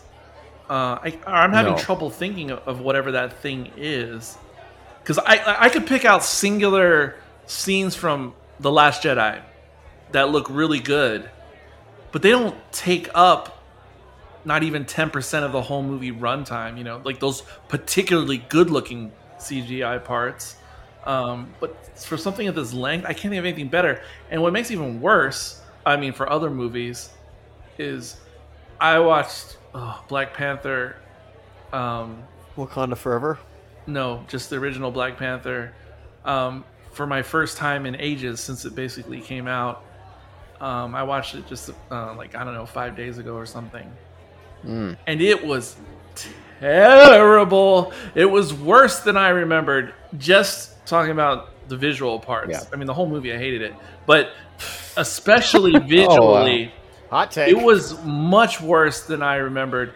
And all the parts that involve either heavy CG or heavy CG plus make believe background matte, hmm they are absolutely terrible. And, Okay. and it, it's crazy how this completely destroys something of Black Panther's lack of quality. One, I hope every visual effects artist on this film was compensated and paid well, and there was no crunch. There probably was crunch. Um, With this, I think they really took their time. Okay, thank goodness, because then this is the right tech demo of like, here's what you can make with like when the team is not rushed and yeah. Um, two, uh, Eric, did Weta do work again? Return to working on the Hobbit trilogy. Oh, it had to be Weta. Yes. Oh boy. question. okay, so what do you guys think of that in comparison to this? Oh, this is better. This is better. Oh boy, hot takes, shots. I can't think of anything. I can't think of anything by anyone. I just want to say, uh, I just looked it up to, due to this conversation, and this film was originally scheduled to release in May of 2009, but because they needed more time on post production, which I'm assuming is probably the CGI rendering, they pushed it back all the way to December. So they really gave it the time they needed to make sure it was perfect. And it still made a billion dollars. Companies, you have no excuse. Like, it. Okay, regardless of what we think of the product itself, uh, this product still like was made with ho- hopefully almost like no crunch. Everybody was compensated, and it still made a billion dollars. Flip you, Disney and Warner Brothers. Like, screw you in every sense and every dimension. Like, screw you. Pay your freaking a- visual effects artists. Anyways, I don't even know how it's a question of money though, too, because I mean, obviously that's something that's a part of it, but I still don't even know how it's even possible as I look at like I feel like someone watching 2001 um in the year 1980 or 1990 still scratching their head like how the hell did they make this look so good in 1968 69 like i'm still confused by this movie in a 2001 visual sense because i feel like you could throw so much money at a lot of people and they still wouldn't be able to pull this off. Um, again like yes there's been digital backgrounds on their own that have looked that good in some movie that you saw for like a second but not like a dynamic world where you're constantly in and out of it from all angles and all distances. Um, and then just in terms of like organic beings the Na'vi and the other creatures on the planet i can't think of any other cgi creatures or persons in anything that come close to this like anywhere not in star wars not in anything Caleb, how was how was the Lion King? Oh, let's not even bring that up. what I was going to mention from this same year is District 9, which featured much, much less CGI, but I feel like, in terms of characters feeling like fully realized individuals on the screen, I feel like District 9 rivals this. And that was from the same year. Um, but I'm trying to think of some more recent examples, and I think of uh, Ghost in the Shell 2017, which they really put a lot of emphasis on making their CGI work perfectly. Um, but yeah, there's there's a there's a much more bad examples than I can think of than good examples. And I don't know if that's um, just negligence on the part of studios being like, we don't care about the CGI stuff. We'll just, you know, make them pump it out up to the release time, and we don't care how it looks because audiences don't care. I don't know. Uh, I I don't know what the issue is, but I was surprised yesterday when I was watching it all the way through how, again, still with modernized 13 years later, like when I'm watching other things like, oh, especially Star Wars characters that are full CGI, I can never stop thinking about whatever character it is being CGI. Um, no matter how much I like or dislike the movie, the particular one I'm watching, I can never s- not think about them being CGI. whether it's Jar Jar or or digital Jabba or whatever it is. Mm-hmm. But in this movie, like I I just get completely lost in it. Even even watching it in 2D because you could say in 3D it's a little bit difficult, more difficult to discern. When, I mean, when you have the polarized lenses and whatnot, so you know it's a bit dimmer. But even watching in full 2D glory brightness in terms of brightness, I am not thinking about them. Be, like at first I am because I'm still my brain is like you know trying to take it in. No, I just I just completely accept that these are like I guess yeah, it's the closest thing to like um uh what's the guy's name? Stan Winston, the the famous animatronic uh, guy. What's it? Yeah, or What's Phil his name? Tippett, one of those two. But it's the closest thing to what they do with practical effects that I've ever seen in CG. To this day, to this day, to this day. Yeah, that's that's what I was saying. If we get to that stuff, oh, I think Pandora is an incredible invention. I do absolutely want to spend more time in that place. Maybe I don't care about Jake. I don't need to spend more movies on him, but this planet, exploring all these different animals, yeah, no, it's it's incredible. I think, and that's why I'm so excited for the next one because it's going to focus on the water aspect. Oh, you couldn't pick something that hits my sweet spot more.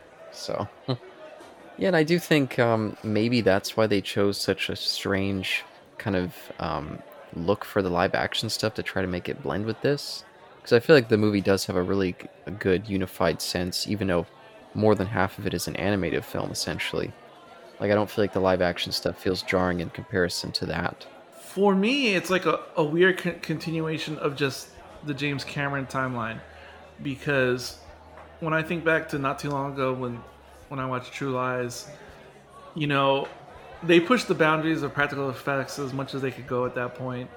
And there was this stark contrast that was that was um distracting like with the uh I can't tell how many of them were green screen versus rear projection, but those types of scenes in that movie, especially during the climax, like they they really visually take you out of it. Like you, it's it's a very obvious contrast Yeah. um, when it's not real, what the thing that you're seeing.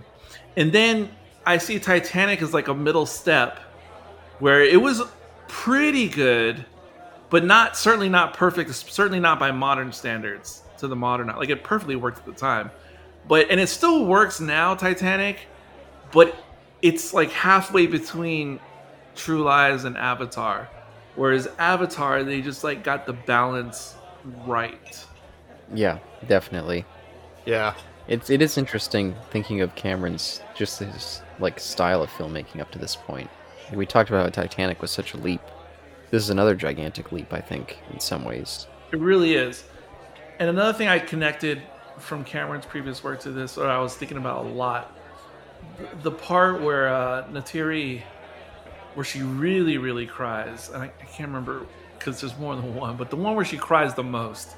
The dad? Than- it might have been that one, uh, but whatever one it was, I was just like really looking at her tears, like the teardrops, and how it really, really looked like real water. And I was like in my mind thinking like from abyss to the the water creature Hmm. to this teardrop, like it's just crazy. Um, what transpired from like '89 to 2009, like it it absolutely looks like it just touched that teardrop. It it looks like it's like the most realistic teardrop. Like real tears on film don't even look that real. And in a way, like again, ti- like both True Lies and Titanic, you could say there's obviously practical effects, isn't like you know the, the, the a physical model uh, that's in there in the shot, uh, or they use as a shot instead. That is that is real. Um, they they use mostly like it's probably like in True Lies, it's probably like ninety five percent um, uh, practical effects, and then like five percent that's uh, CGI or computer effects. Excuse me. And then Titanic, maybe it's a little more like, where would you say, Eric? Like maybe seventy percent practical effects, and then like thirty percent. Maybe that's not an accurate. This number. movie? No, no, no. For Titanic. Oh, Titanic. Yeah, because it is an actual model of Titanic. I know Right. that. I don't know. Like I feel like that's not even thirty percent of the movie. I, don't even know how to calculate it, but Yeah, fair enough. No, I'm just making numbers up, but this is it's more on the wide shots, really, of the ship, and that's about it when you really Yeah. think about it. I'm just thinking of in in this where it's like Cameron. This is his first time doing like everything digital, and like you know, boy, ten years by the way between this is is this Caleb what you kind of wanted to see? What you know, is this a better version of Attack of the Clones? Oh, there's Oh no my god, that's a silly question. I know it is a There's no comparison, question, but it's just like if if Lucas is the one to try to start the ball rolling with with like you know di- digital cameras and filming everything on green screen and having everything be done in computer and in post, do you think this is the this is the right amount and the and the right work ethic here? Is it and and Cameron having the right idea over Lucas? Is that that's my question? Yes. Yes, I figured. The the technology was primitive. George Lucas was ambitious to the point of foolishness. They knew what they were doing here. Yeah, fair enough. I, I I admit that. So yeah, I'm just I'm just in awe and and praise Cameron for I think getting it right. Not just this right, but like the fact that he transitioned between like you know his last film was the Titanic, and now it's this where there's like less um, practical effects and it's mostly just all green screen, but he's made green screen work, um, especially with all like digital images as well. Yeah, and again, so much of it just lives in its own world that feels feels like a real world. It feels vibrant. It feels alive. It doesn't feel like you're just watching a like a live like a somewhat live action cartoon. It feels like its own unique world. And I think that's really really special. And again, it doesn't feel like a like a Pixar movie or, or something like that. Which I'm not saying anything's wrong with those movies. I really love those too.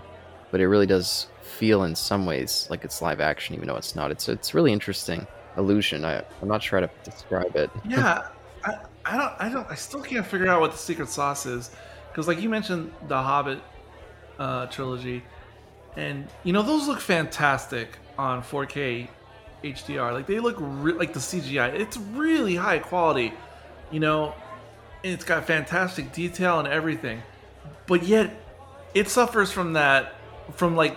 Because when you say uncanny, uncanny valley, you're specifically talking about usually like human characters looking human, uh, versus like automatized like like um um like motorized zombies or something um but like the the world of the hobbit trilogy as amazing as it looks it has this uncanny valley of of of setting if that makes sense. Like like no even though it looks so good you're never convinced that that's like a really real land or landscape or or whatever it is. And I don't know what the secret sauce is to make Pandora look like you can believe it versus something like The Hobbit where you, you don't really believe it. Um, you just take it in as its own like fantasy or something. It's yeah, it's more fantasy than it is like real like science fiction. But I don't, but I don't know what it, how you make one look more real than the other or tangible. I, I don't know. I feel like in that in that film or in those films, at least what I like remember seeing images of, there's like a filter or a gloss over it. Oh And god. I'm like, there's there's no real gloss in this film. And the other thing that blew me away is that yeah, I actually watched the movie I watched right before Avatar in preparation for this was I happened to watch um, How to Train Your Dragon, which I had not seen in ages, um, and to see that movie, which came out in 2010, and and that movie, like, it's it's obviously the the non Pixar standard for 2010 of like what all CGI movies like the standard they looked at that point and and you can still see like in that movie all the characters have that unnatural sheen that's really obvious like in, in the original toy story. Like they have this weird metallic glow to them um, which by the way they fixed a lot by how to train your dragon 2 because i started watching that the other day. So they already fixed it like in four years for that franchise. But how in the world could I go from watching Pandora in 2009 to watching How to Train Your Dragon in 2010? Uh, just judging the animation, it's like two different universes completely. Um, it's, it, I don't know. There's there's no through line. I still don't know how it's possible. It's because DreamWorks actually like got their head out of their rear, especially after Kung Fu Panda. No, but like even the, there's hundreds of people who worked on the effects of this movie, obviously those movie those people have made movies since and taken that knowledge with them. so how has it never really been recreated on like ever on this scale? Like You you just said your you just literally answered your question. Is that is those people? Like they went they went out there and you know uh, multiplied, but instead uh, the multiplication of others came and overtook their ideas, and instead well that and also crunch and demand because uh, I guess blockbuster escalation of the 2010s. I also think maybe the differential there is James Cameron's passion. I mean, he knew exactly what he wanted here. I love the. I mean, maybe this is a weird thing to say, but I feel like the the consistency of the camera work helps the the, the two feel like they're blended. It makes the, the CGI stuff feel more like live action. Like I feel like he keeps his same kind of flowing camera style. It feels very uh, personal in a way, and I feel like that helps it feel more like it's live action, even though it's animated. So just little touches and obviously spending enough time making sure the CGI is not like that horrible scene in King Kong when they're uh, in that giant chase. Do you guys remember that? Where it's like a stampede, Yes. Uh, at the end, or Yes. oh yes, yes, yeah, of those. where it's stunning, where you're like, how did anyone let this? Why didn't they just cut this whole sequence? It looks so horrible. you think that's bad? Watch the similar scene in uh, Indiana Jones and the Crystal Skull. It's same thing, and it's like James Cameron, at least the James Cameron that made this this movie here, would not have allowed those scenes to go to his movie because he would recognize that it would, you know, break the the illusion of being in a film. yeah, and then you realize, oh, I'm watching horrible effects. Like he, there's no moments in this movie where I suddenly feel pulled out. So I'm like, oh, that feels jarring or out of place, anything like that. Yeah, see, those are meandering set, uh, set pieces that certain Sony exclusive games have a problem with as well currently. Oh wow! Shots fired. Yep, shots fired. And I own a PS5, so I can say that. And I'll say it gets to the point that um, even though it doesn't take me out, when I see the humans interacting, I'm almost like, oh, the it doesn't look how I regular regularly think of a movie looking with people in it, and so that almost feels weird. But again, it looks enough like the the CGI world that I feel like they can all exist in the same space. It doesn't feel like jarring or anything, but it does just look kind of. It almost looks like the human scenes look like they're existing in a CGI movie, rather than the opposite. If that makes sense. Caleb, take us somewhere positive after like almost two hours. What positive stuff do you have to say about this movie before you tear it a new one? oh, I feel like I've been tearing it a new one all most of this time. I mean, I've complimented the the CGI stuff, but fair. I also have lots of compliments for James Horner's score. So maybe if you want to discuss some of that, I think is uh, Rest in peace, buddy. Yeah, I think I think overall this is a, re- a really good piece of work for him, and especially the scene when their home tree gets destroyed. The piece of music that he uses there, I think, is just fantastic and really emphasizes the emotion of that scene. Like in the theater, I definitely felt very impacted by that that moment. Yeah, the, vi- the the visuals match the score, and the score matched the visuals. Yep, definitely. Um, I heard some bits maybe of either aliens or something. Not not the you know the sudden dings or whatever. I just I, I feel I feel like I Oh, yeah. I heard some stuff. There's a certain peril theme that Horner uses in all his movies, and you definitely hear it in this, which is also heavily in Aliens. Yeah. Again, I'm I'm not the biggest music critic, but like I know, and especially like yes, like I, I guess like composer criticism as well. That's a thing, so I can't comment, but that's a whole thing on like Horner himself of like what he's like over each movie he's in. That's that's another thing that one can like extrapolate and pontificate over for hours and look under a microscope with. I love it. But I don't have, I can't do it. I love it. I love it. Those those scores of his that stand out and all sound the same. I I love it all. It, it like connects all, in a weird way. Connects all his movies nostalgically for me, from Krull to Wrath of Khan to Search for Spock Keep forgetting he did Krull. That's funny. to. Aliens to this, like, and all having super samey scores. I, I don't care. Like, I just love it. I, I love the James Horner scores pretty much across the board. Yeah, and using the horns, his old kind of trademark horns in this one felt like kind of a, kind of a, what's the word? Like a signature. It was like here, here's something that I used to do, and I'm pulling it back. But some of those, yeah, '80s ones, it did feel just like he was essentially recycling his previous scores. Well, not only that, but there's the heavy Titanic um, inclusion. Yeah, especially right when they're about to go to the I- iceberg. Although that's like in Titanic itself. Sorry, the wrong wrong film. Besides Caleb, what are you talking about? It's like, of course, he uses horns. It's he's it's after his namesake, for good sakes. Oh, there you go. There you go. He Oh, knew. jeez. Yeah. God. Hey, did you uh did you like the uh wh- wh- how would I put this? Did you like the um uh, tie-in song? By the way, was it, was it a Oh. lot? Was it a lot better than uh, "My Heart Will Go On"? Oh, I think both of them just feel corny and, and bland. No. Straight up, But I mean, I liked it at the time. I, I listened to it a fair amount at the time the movie came out. But, and while I can't listen to My Heart Will Go On now, uh, I certainly love that song more when Titanic was fresh. Yeah, this one feels worse than the Titanic one, yeah, but they both, I think, feel a little uh, corny, I think. Straight up, I forgot there was a there was an end song. Like I completely forgot about that. This was an end song. The only like two, okay, two and a half songs I can actually like think of and like play in my head off the top of my head is um, the end song to Pacific Rim, and then Black God. Panther, and then I sort of remember the one from Alita Battle Angel. Black Panther one was great. All the stars, I think. Freaking amazing. Yep, all the stars. Yeah, Kendrick Lamar. by that and SZA. Like, good job, guys. That was great. And um, freaking, I don't know if you remember the Pacific Rim one, but it had um, it had RZA in it. SZA had RZA in it. Oh, wow. No, I don't remember Oh, that what one. was her name? No, it's I I because I, listened to the soundtrack last year, and that's a great soundtrack. I liked it with the movie. I, I mean, I don't listen to it still, but I, I, quite, I quite like that song that was the closing credits of Tenet. Oh my goodness, that's such a good song by. It's like one of the best Travis Scott songs ever. Well, since we're talking about Christopher Nolan, I definitely recognize that one doctor who was in uh, uh, Inception. Inception. Yeah.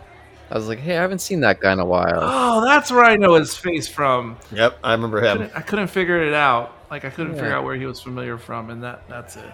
Yeah, I remember for a few years it felt like he was popping up all over the place in bit roles, then he kind of disappeared. But um, oh, but how do we feel about Sigourney Weaver being back? How do we feel about her impact as the uh, as Grace here? Uh, let's see. I'm trying to think back to like other Cameron films. Um,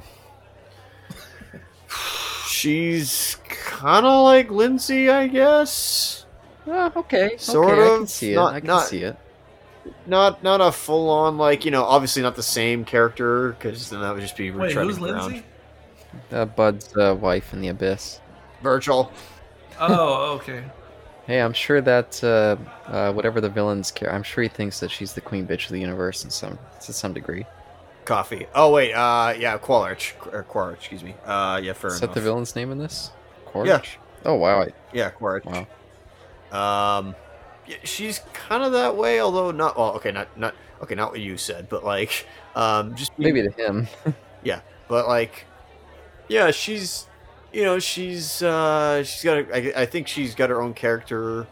Um, is she fully 3D like well written character with agency? Uh, I'd say so. Is she a stereotype slash cliche? You know, the the one who's with the native and or one with the indigenous and doesn't like the company. It's like, uh, certainly. and like, you know, why is she still with the company? Because she still wants to like make a difference with you, e- even with like them being there. I guess I don't know. well, I mean, there's a. I think there's a comment there on scientific endeavors and military uh, kind of industrial complex. Yeah, of course. Very much linked throughout history. So I think that comment makes sense. But Mm-hmm. No, I think you're right on that. Thank you for telling me that. Um, well, I mean, is she a demi- like she's a setup to what's gonna happen to Jake at the end, except a successful version instead of her. Thanks. Stuffed in the fridge. No, I'm just kidding. She's not stuffed in the fridge. well, I'll say uh, now having seen the trailers for Avatar: The Way of Water almost every time I go to the movie theater, and I go once a week, I've definitely been uh, thinking a lot more about her potential inclusion in that movie. Hey, don't spoil it. I haven't seen that trailer yet. Exactly. I'm being. I'm being. Uh, they don't make it clear. You you have to recognize her voice to, to see where she is in there. But she was the freaking computer voice in uh, WALL-E. oh, I've never seen that. I keep meaning to watch that. Yeah. Yeah, yeah, there you go. All I know is I've been looking, or today I was looking into the the cast credits on IMDb for for Avatar 2, and those things aren't always accurate on IMDb for movies that haven't come out yet. hmm But let's just say there's something there, and but not only that, there's some other curious faces that come up on the IMDb. So I don't really know what to think about a lot of things. Dude, I freaking remember like scouring IMDb after, or some either IMDb, I think it was IMDb after like Avatar came out because you know I like the film, I love the film a lot. I was like, oh, when's the next one coming out? I still remember like looking up like Avatar two and seeing that Weaver and um, uh, Stephen Lang were going to be in the sequel. I'm like, what the heck? How does that make sense? Yeah. And not like Avatar two and two was going to be in like 2014 and three was going to be in Yeah. 16. And my like pea brain teenage mind was just like, I cannot comprehend what 2014 and 2016 is going to Well, be like. So yeah. far away. Michelle Rodriguez. The reason I went on this rabbit hole today is because because when I was checking into watching Avatar again on the Letterboxd app, and I was looking up Avatar, I noticed they already have all the entries already preloaded for Avatar two, three, four, five. They had those Yeah. back in like 2010. I swear. Yeah, yeah, did. and they're still there, and so that's why. And they even list the cast again What the and, fudge? uh, for the future movies. And the IMDb one is pretty similar, um, to, like s- lists pretty much the similar stuff, and that's why I'm just like, what in the world? Um, Yeah, and, I don't know. I don't know. I don't know what to say about this. and I haven't checked that. Um, I just could tell watching the trailers. I was like, hey, wait a minute, that I think that's Sigourney Weaver. And so yeah, we'll definitely discuss that uh, relatively soon, how she plays in that movie. But Yeah, she seems fine. I mean, hey, she's back. Woo! She seems fine in this movie. I don't think she stands out in a positive way as much as she has in some of her more iconic roles, um, with or without Cameron. Uh, but that being said, someone said something about her being like a, um, like a. You didn't use the word archetype, but just like Cliche stereotype. cliche stereotype. I kind of feel like almost every single character yes, in this whole entire movie. And I feel like that's probably by design. I remember having this conversation back on the podcast in 2009. But I just feel like they all are, and I'm okay with it.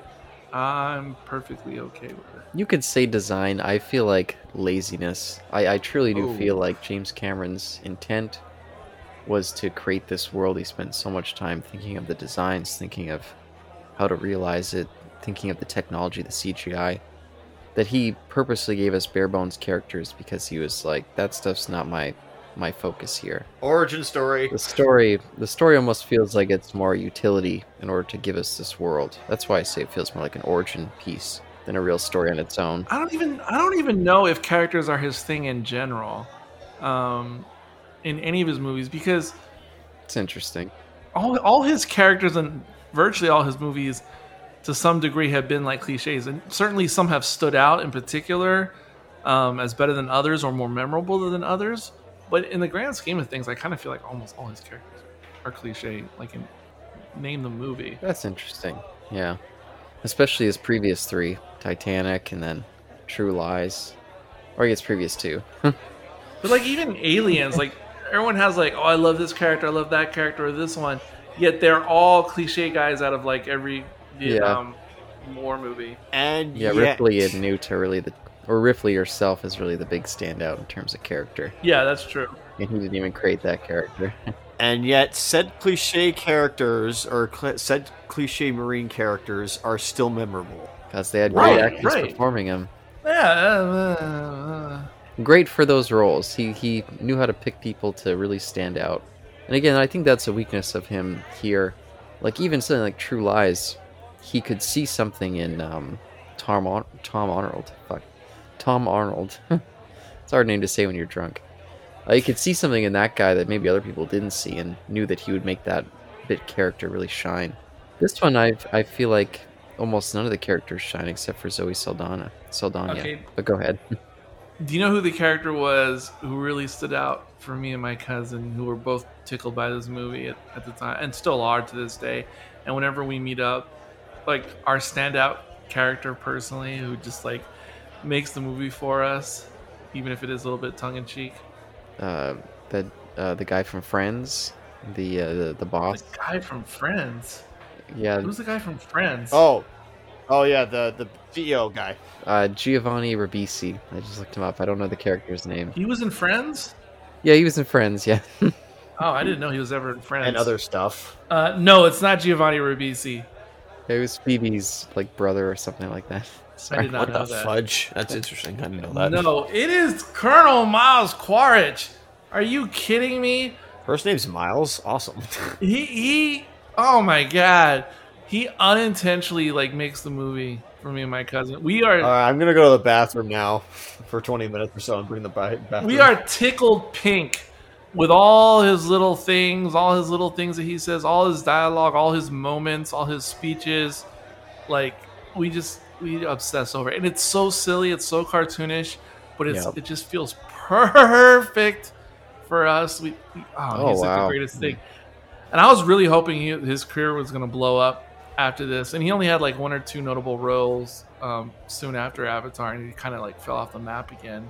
But he just seems like somebody, an actor that someone like Tarantino or somebody could use in their own thing and, and make into who knows what. Yeah. Uh, I just love the guy. I love him, and I love all his lines. And and me and my cousin try to like remember his quotes and like parrot him. back. And we've done it ever since we've seen the movie. and We still do it.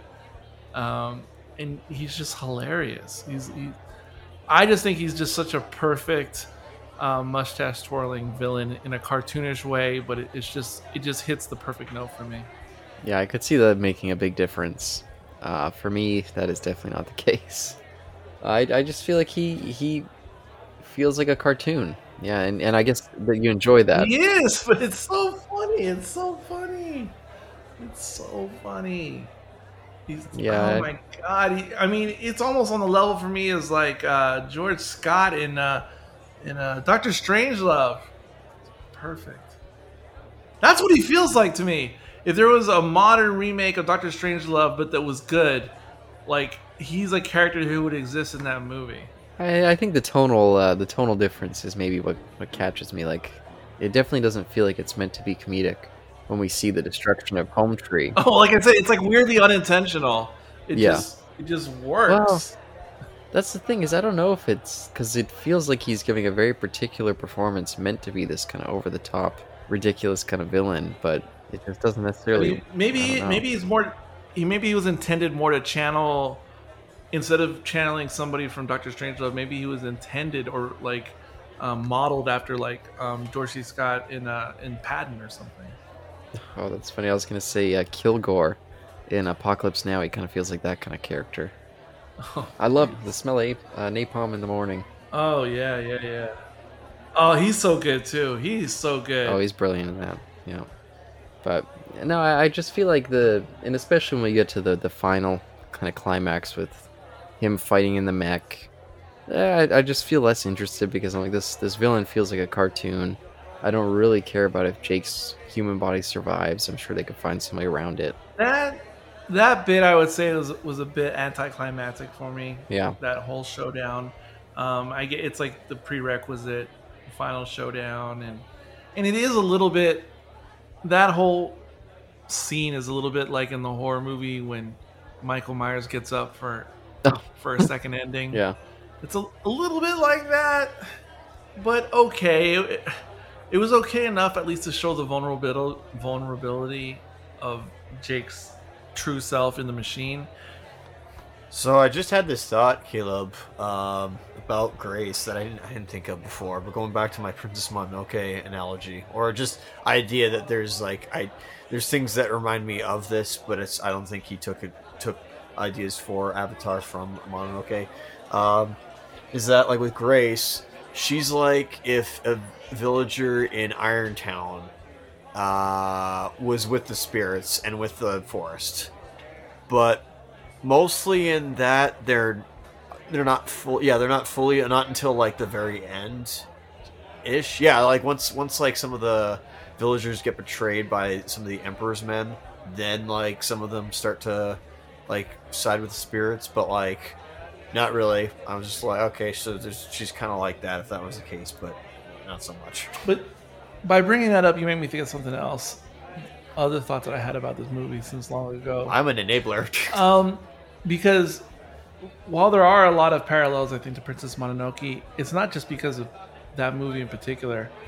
Um, I have one friend still who's a holdout who refused to watch this movie when it came out, and to this day has not seen it.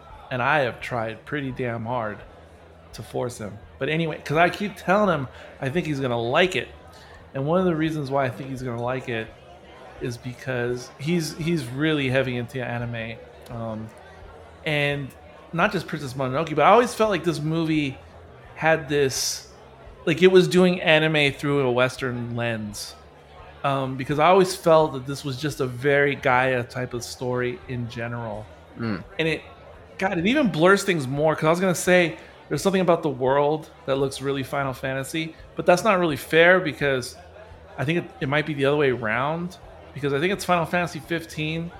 A lot of that fictional world or landscape looks very Pandora like. Um, but see, again, that's like the chicken after the egg um, instead of the other way around. But it, this just gives, in general, this gives me uh, a feeling of a Western interpretation of some like Eastern sci-fi. And I, I would just have to imagine that that was in Cameron's head too, in the creative stages of this. Yeah.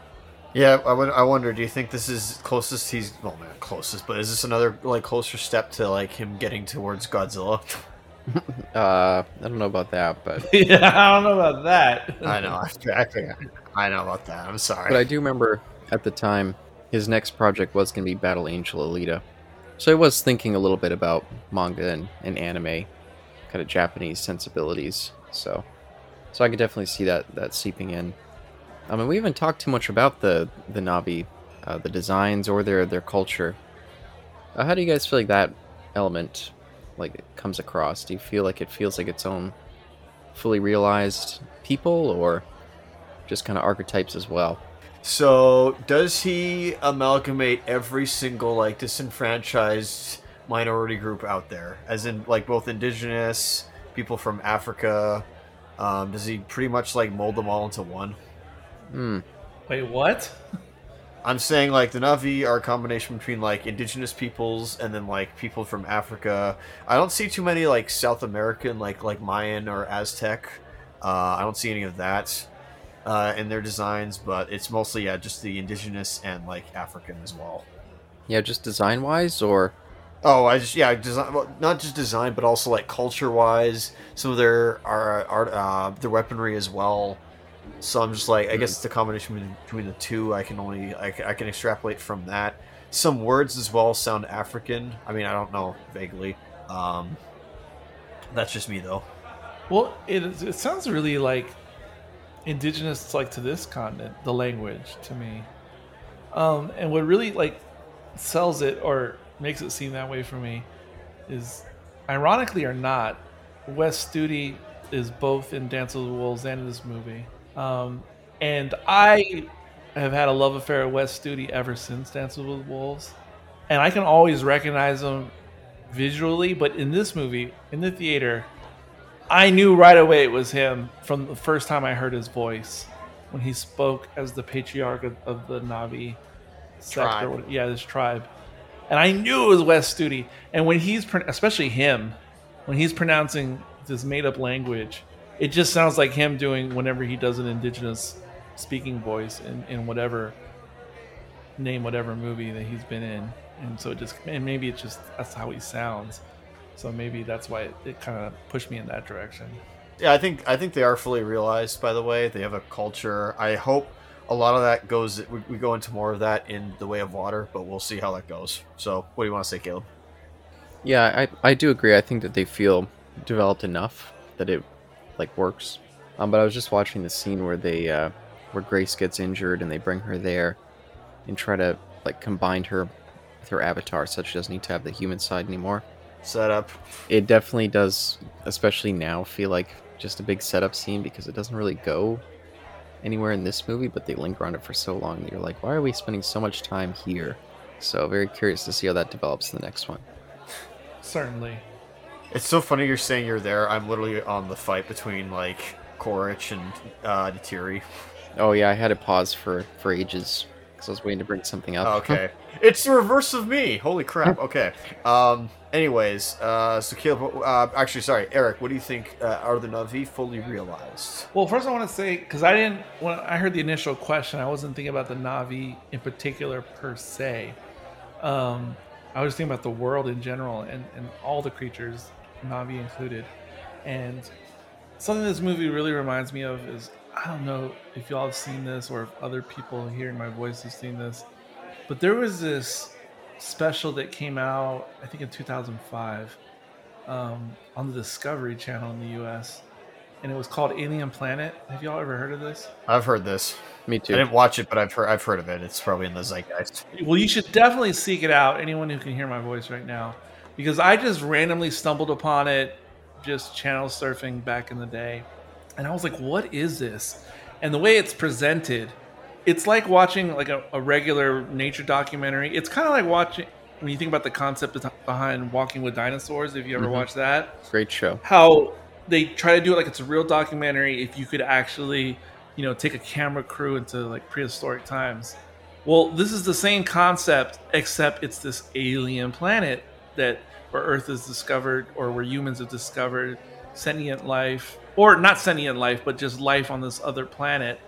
And it's done as if it's a real you know mockumentary. Um, and as you like journey on the planet through the documentary and i believe it was based upon a book that was like really thought out ahead of time and that's what they based this on. Um, you can you can see that all the different creatures on this make-believe world like there's some sense to like why certain characteristics you know are among multiple species of the planet you know and, and you kind of get how it all works um, and it kind of like makes sense in your head in a scientific kind of way. And this movie and the world very much reminds me of that whole alien planet thing. Like it is, it is so reminiscent of, um, and it's interesting. Like, what is it? And it, I'm also interested into why or how the Na'vi are like the only really bipedal species we see. Um, or they're the only four limb species that we see when every other species has six um six limbs and i don't know were they six limb as well but maybe they lost two of their limbs um you know in their evolution i don't know. But i was i i am just mesmerized. I could just just go into like a, a mental prison of just thinking about this make believe world of pandora forever. Just thinking about all the ins and outs of that. Now, as far as the Na'vi themselves, yeah, I, I mean, they are just, or they come across as like an amalgam of all like um, tribal peoples of this planet or or tribal peoples or tribal prehistoric peoples from any like sci-fi or fantasy you've ever experienced. It's, it is kind of like an amalgam of all that. But I mean, I don't know. It uh, it's all good as far as I can tell. Like it's it's all perfectly done for me, for my purposes. Now I know for some people it felt on the nose to them that it was, you know, like specifically channeling um, indigenous people of North America or the Americas, um, because some people are just like way too fixated on that when it comes to the, the colonizers and all that. I mean, of course, there's that element, but it's not just. The, I mean, it's not just that to me. I mean, that's like kind of dumbing it down for me if, if you if you're only looking at it Wow. from that angle. Again, I don't know how depthful some of the commentary is here. I mean, I think the the colonizer aspect is somewhat one-dimensional. I mean, maybe the fact that they add in it's not just they want the land, but they want the resource. Maybe that adds a different shade to it. But Well, I'm just saying no. There's there's no there's no problem with that in of itself, but to only tie it to the colonization of North America in your mind, while that of course that's a thing, I don't see why it only has to be that. yeah, and the, the unobtanium definitely, at least to me, feels like it was very much a, a parallel of the times with, yeah, the the wars for oil. I mean, I just feel like that's, I, I feel like that's what he was going for, knowing Cameron's kind of political leanings. Well, again, then that like ties it back to Dune in my head, and that's fine, and that's fine. But like I said, I'm just talking about those people who narrowly focus on like the North American experience. Uh, where else do we have to? Uh, I guess there's Neytiri. I really don't know if I have much to say about her. Um, she's more of a device than a real character. I, I feel like in some ways as well. She's just his end of him falling in love with her is him falling lo- in love with the culture. Even on its face, though, I'm okay with that. If that's all that Yeah. it was. It works well enough, and I think, um, unlike most of the cast, Zoe Saldana is the one that I feel like really does stand out. Like I feel like her take on that character feels distinct, and it feels like if you cast a different actress, the character would have been different. I feel like almost almost no one else really feels that that way to me. So, so definitely points to her for giving more to a character that really didn't have much to it. Well, mostly. However, I feel Stephen Lang does his own thing. I know anyone could have played like hmm. an oppressive military leader, but That's fair. I still feel there's a certain Lang flavor that I appreciate specifically. Yeah, so she's no she's no San.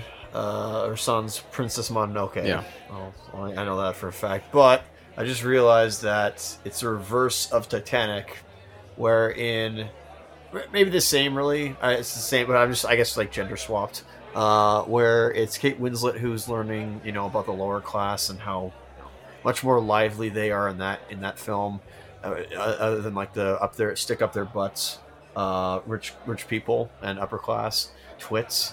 Um, here it's it's uh, Jake Sully and the you know monosyllabic humans or whatever, um, and sees you know the the Na'vi culture a lot better and more lively. Well, when you pair it, compare it to Titanic, I think it's a bit of both. Um, it's not a whole gender swap. I think it's a it's a it's a trans swap um, because you do have that same dynamic like Titanic, but I think some of the elements stick with the male and female character, and then some of the elements swap with the male and female character. If that makes any sense. Well, yeah, because again, like if Jack's the one that's guiding Rose throughout the entire film, like she isn't really, other than like giving, yeah, there. eh, See, yeah, in that one, like Rose does give Jack some tips, and same with um, uh, what's her name, uh, um, uh, I forget, I forget the misery actor, uh, Kathy Bates. Uh, her, yeah, her her character also tries to give um, Jack some, you know, uh, t- tips when he's in the upper class, but Yeah. really like Jake here. That's a funny coincidence that Jack and Jake. Anyway, um, Probably not in Cameron's mind. probably not, but whatever. uh, it's just funny that his last protagonist was named, or his last male protagonist was named Jack, and since Jake, it's like okay. But anyway, um, few letters off there if you switch them around a bit. But never does Jake give Neytiri anything from Earth other than like what he looks like at the end. O- other than yeah she initially obviously introduces him to the Na'vi and pandora world but he gives her a little bit more he doesn't give her like humanness or whatever but or a look into the human world but he does give her a look into a different perspective that's that's fair. Also, I guess English. well he, she got that pre-jake Yeah. that's true.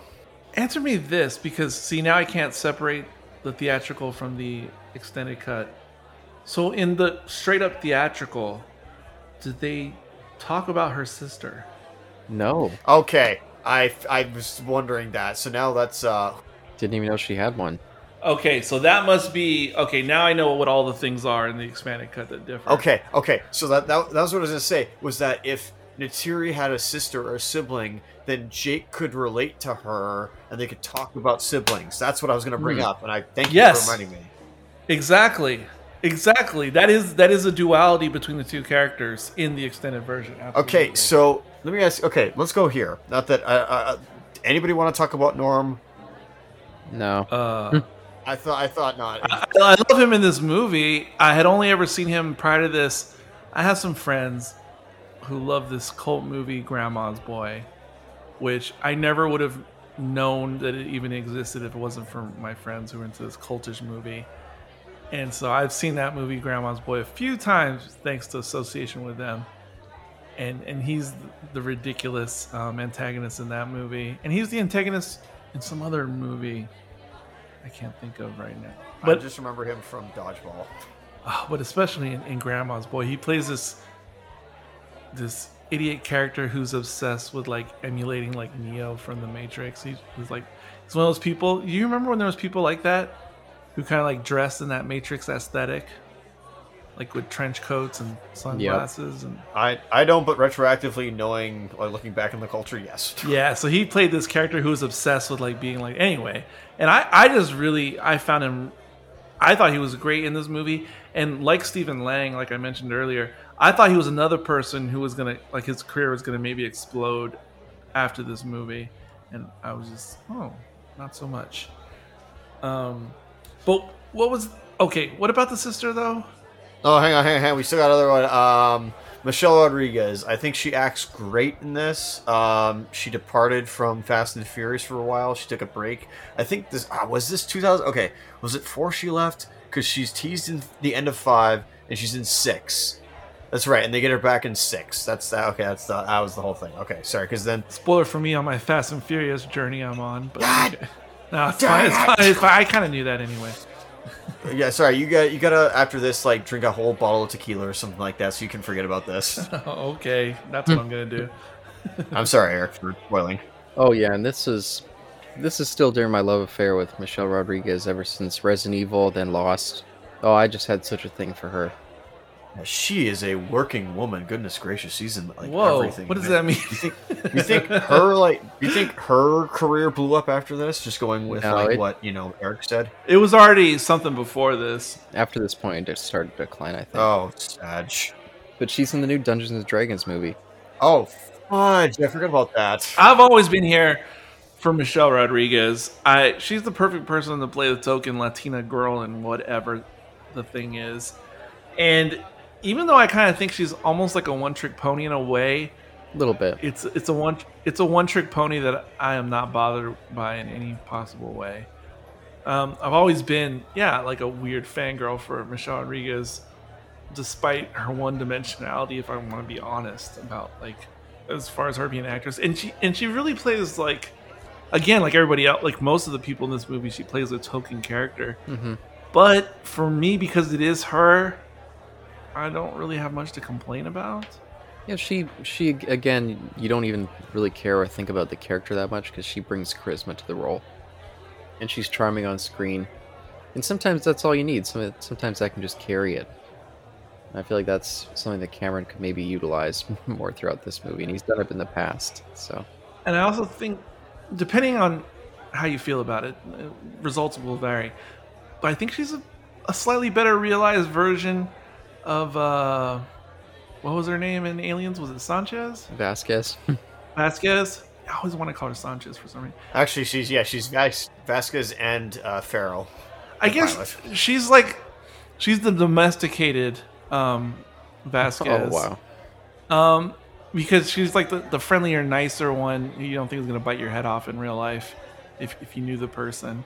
And I don't know, it, and weirdly for me, even though it doesn't doesn't bother me at all that a white actress is playing Vasquez, I guess it works a little bit better when it is someone named Rodriguez. Even though I don't have a problem with an aliens at all, it just it, it just sits a little bit better um, with Trudy. It was a different time back then, even though I don't agree with it either. But still, When I say disagree with it, I just it just it just fits a little bit better for me in this. Jenette Goldstein did a great job, yeah, she she did. and she was also absent in this film, surprisingly. But come on, Michelle Rodriguez is is much more hot.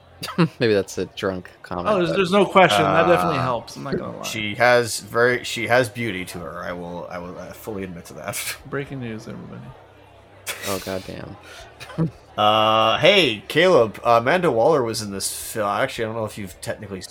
Oh yes, she was CCH Pounder. Yeah, Wait, which Amanda Waller did she play? the actual Amanda Waller in you know the you know in in uh, DCAU's version of Justice League. Oh, okay, in the AU she plays her. Yeah. I didn't know that. Yes, in the in animated series, I honestly think she could play the live action version of Amanda Waller. Personally speaking. P.S. Uh, I've been editing our Godzilla King of the Monsters uh, review recently, and in Yep. that we talked about CCH Pounder because she was a cameo, Yes, that's right. and I said that she could have done a much better version of Amanda Waller than uh, Viola Davis. Viola Davis. I I absolutely take that back after watching the Suicide Squad 2021 again. Man, she is fantastic in that movie. I forgot how great she can be uh, in that role. I don't know. I'm over her in that role at this point. I, I couldn't Oh, stand man. it when she showed up in Black Adam. I'm so over it. No, yeah, she's she's bad in everything but that movie, and she's okay in Peacemaker in her few scenes, but in the actual Suicide Squad, Suicide Squad movie, man, she is fantastic. You got to go back. That movie in general, I do. I've only seen it once. yeah. Well, on a first viewing, I was like, this is a pretty solid movie. Second viewing, knowing knowing how everything turns out, man, it is so much better. That is a that's one of the better superhero movies of the past ten years.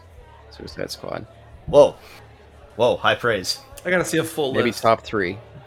Whoa! I gotta, I, I gotta see. I gotta see a. f- Uh, it's not top three, but I gotta see a full list to make my mind up. Is Winter Soldier still in there? It's still in there. Yep. Okay, good.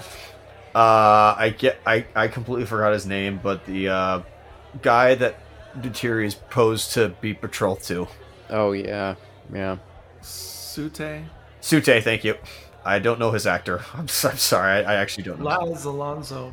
Thank you. I think he like performs good. I don't think there's like. Okay, Caleb will obviously disagree with me on this. I think there's no bad acting in this film. Like, I definitely disagree.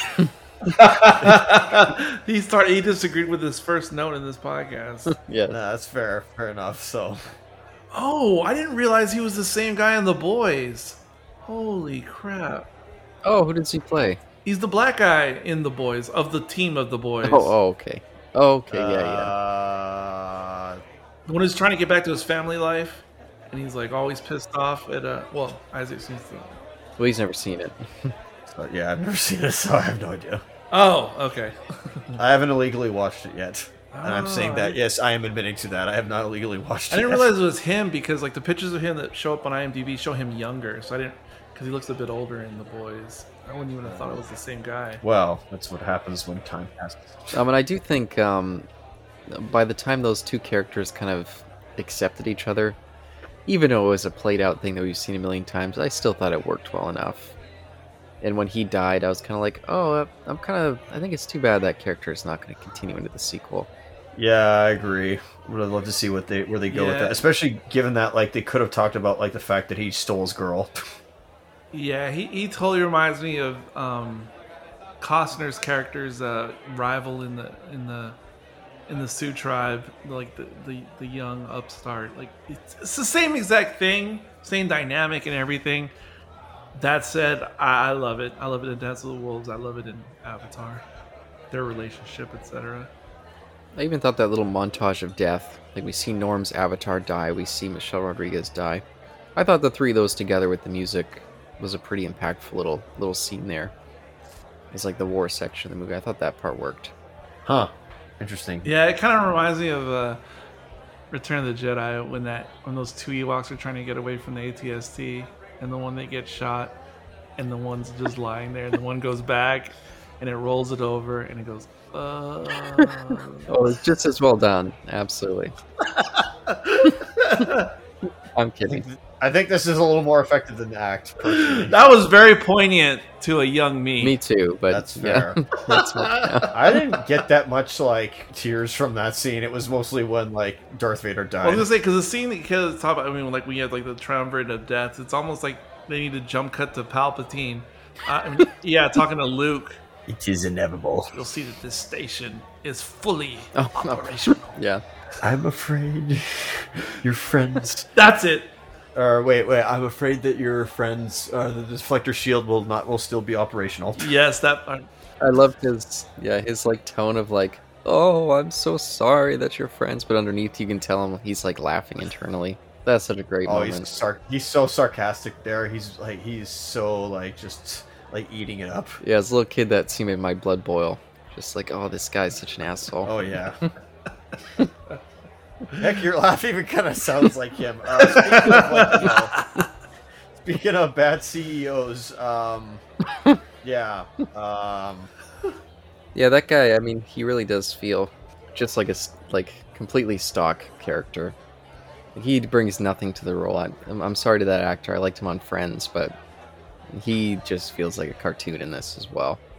again, Carl Burke, this guy. Yeah, Burke felt so much better.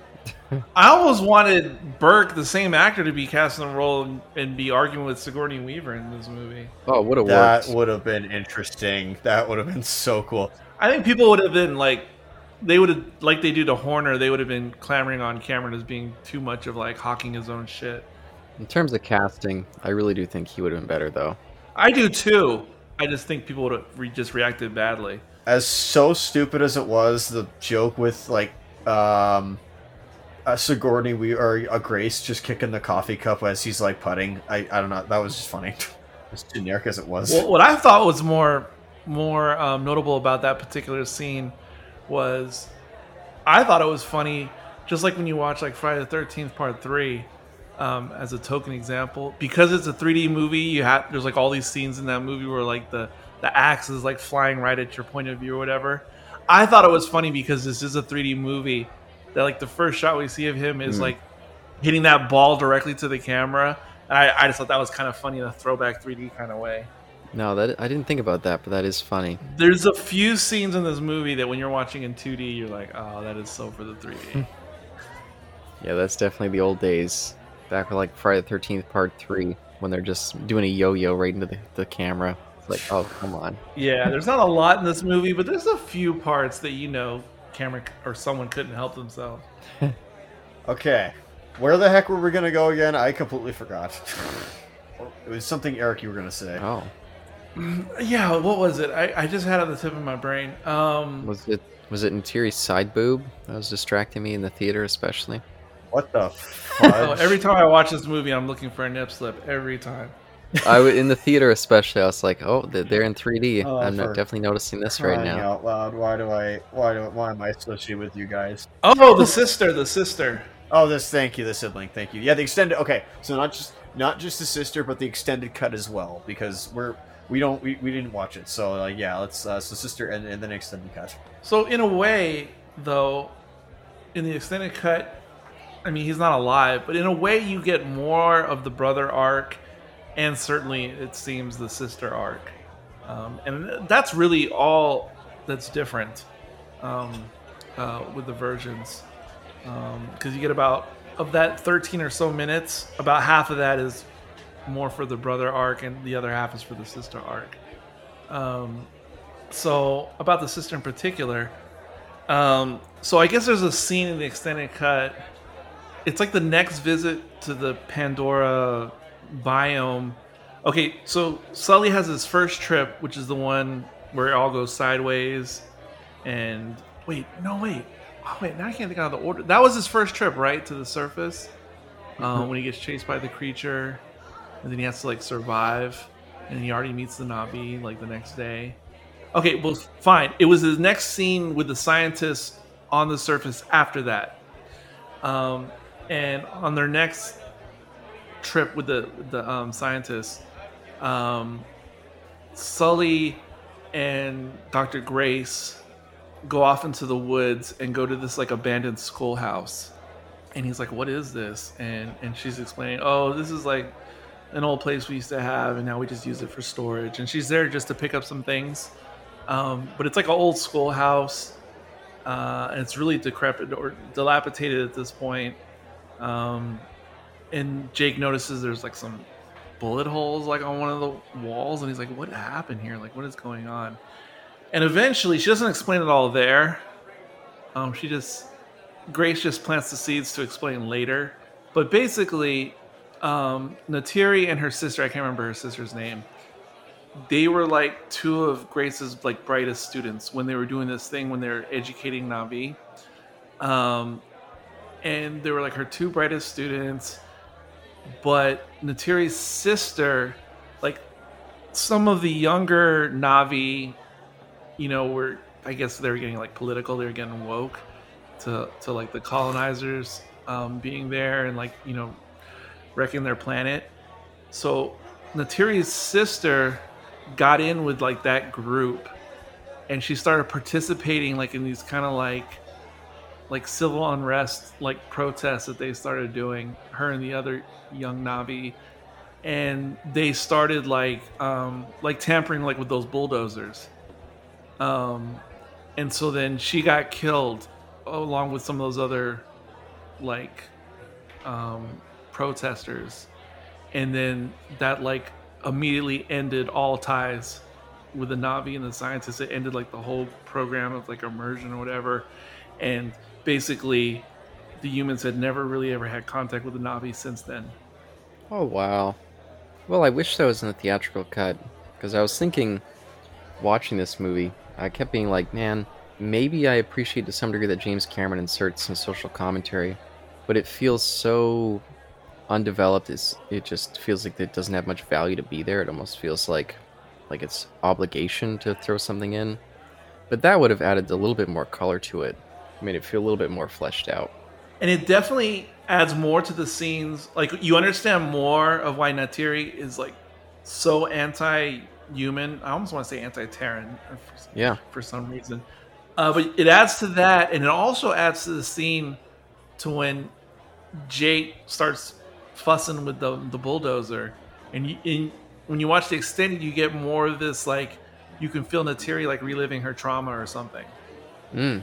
When Jake well at first when Jake can't can't be awoken um now isn't this all a metaphor that he was asleep Mm. and then she woke him and then he went against the industrial complex Yeah. but anyway there's a lot of mini metaphors like that if you really want to suss them out in this movie Yeah, and they're there. I just feel like they don't really amount to much. That's kind of the, the downside. But that protest bit would have added a lot more dimension. Yeah, and for the Jake side of things in the extended cut, the opening is actually very um, Blade Runner, but like brighter looking. But Blade Runner, or if you've seen like the series Altered Carbon, um, has a kind of look like that. Like it starts off like in the Blade Runner kind of s- city scape, nightscape. Um, and Jake's at a bar. He's already in the wheelchair and everything. And he sees like uh, standing at the bar there's a, a guy and his girlfriend and they're getting into some type of argument or something and the boyfriend did something rude or crude to his girlfriend and and jake is just sitting there in his wheelchair thinking about it like do i want to get involved? And, he, and then he just has like an expression like oh fuck this.